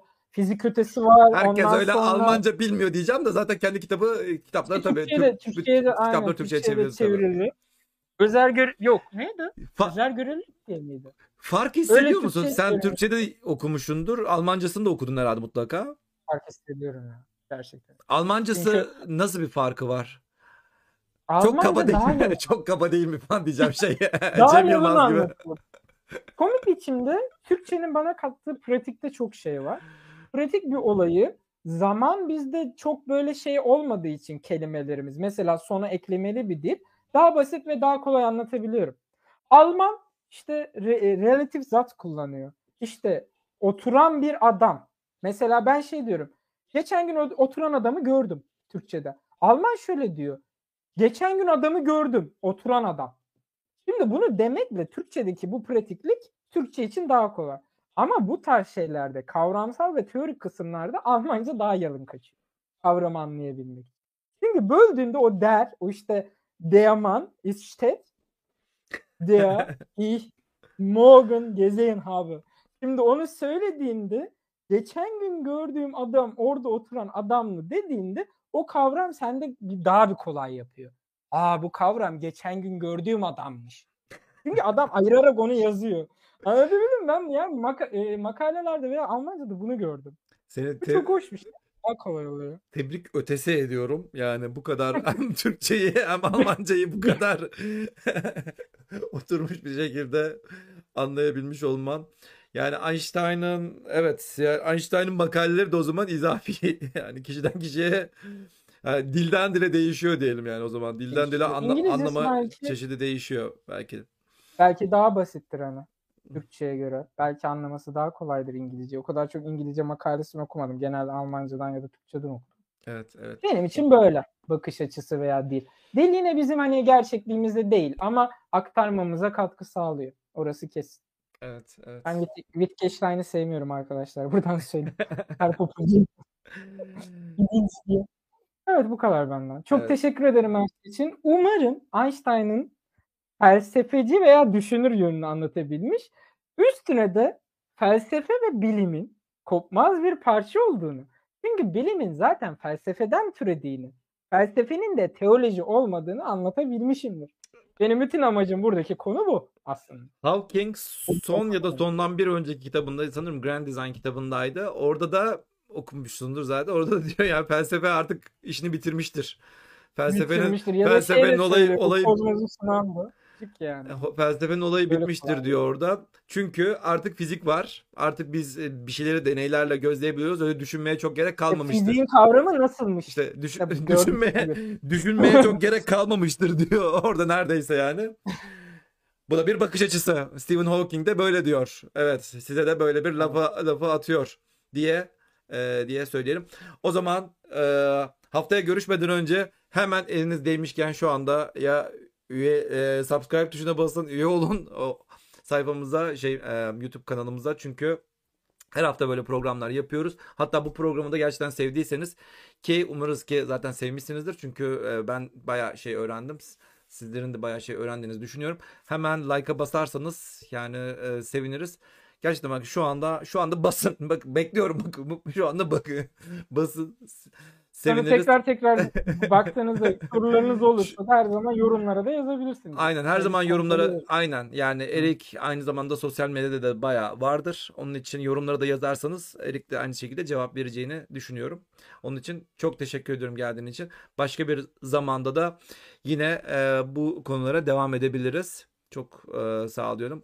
O zaman arkadaşlar kendinize iyi bakın. Haftaya Kaan Hoca gelecek. Kaan e, Öztürk Hoca gelecek. Dünyanın manyetosferini konuşacağız. Dünya sonuçta bir mıknatıstır. Bir, bir mıknatıs olarak bir dünyayı nasıl düşünüyoruz? Ondan ondan bahsedeceğiz. Biraz daha fizik. Biraz daha fiziğe dalacağız. Başka gezegenlerde örneğin Mars'ta neden manyetosfer e, yok? Neden manyetik alanı yok? Bunlardan bahsedeceğiz. Bunların sonuçlarından bahsedeceğiz. Şu anda biz dünyada varsak bu manyetosfer sayesinde varız. Aynı zamanda böyle Ay'a gidilmediciler falan vardır. İşte Ay'a niye gidilmedi? İşte Van Allen kuşaklarını geçemiyorlar. Nasıl geçeceksiniz bilmem ne. Arkadaşlar e, bunlardan da bahsedeceğiz. Saçma sapan konuşmasın bu arkadaşlar diye. Bunlardan da bahsedeceğiz. Bu tür şeyleri e, konuşacağız. O zaman haftaya görüşmek üzere diyelim. Kendinize iyi bakın. Bye bye.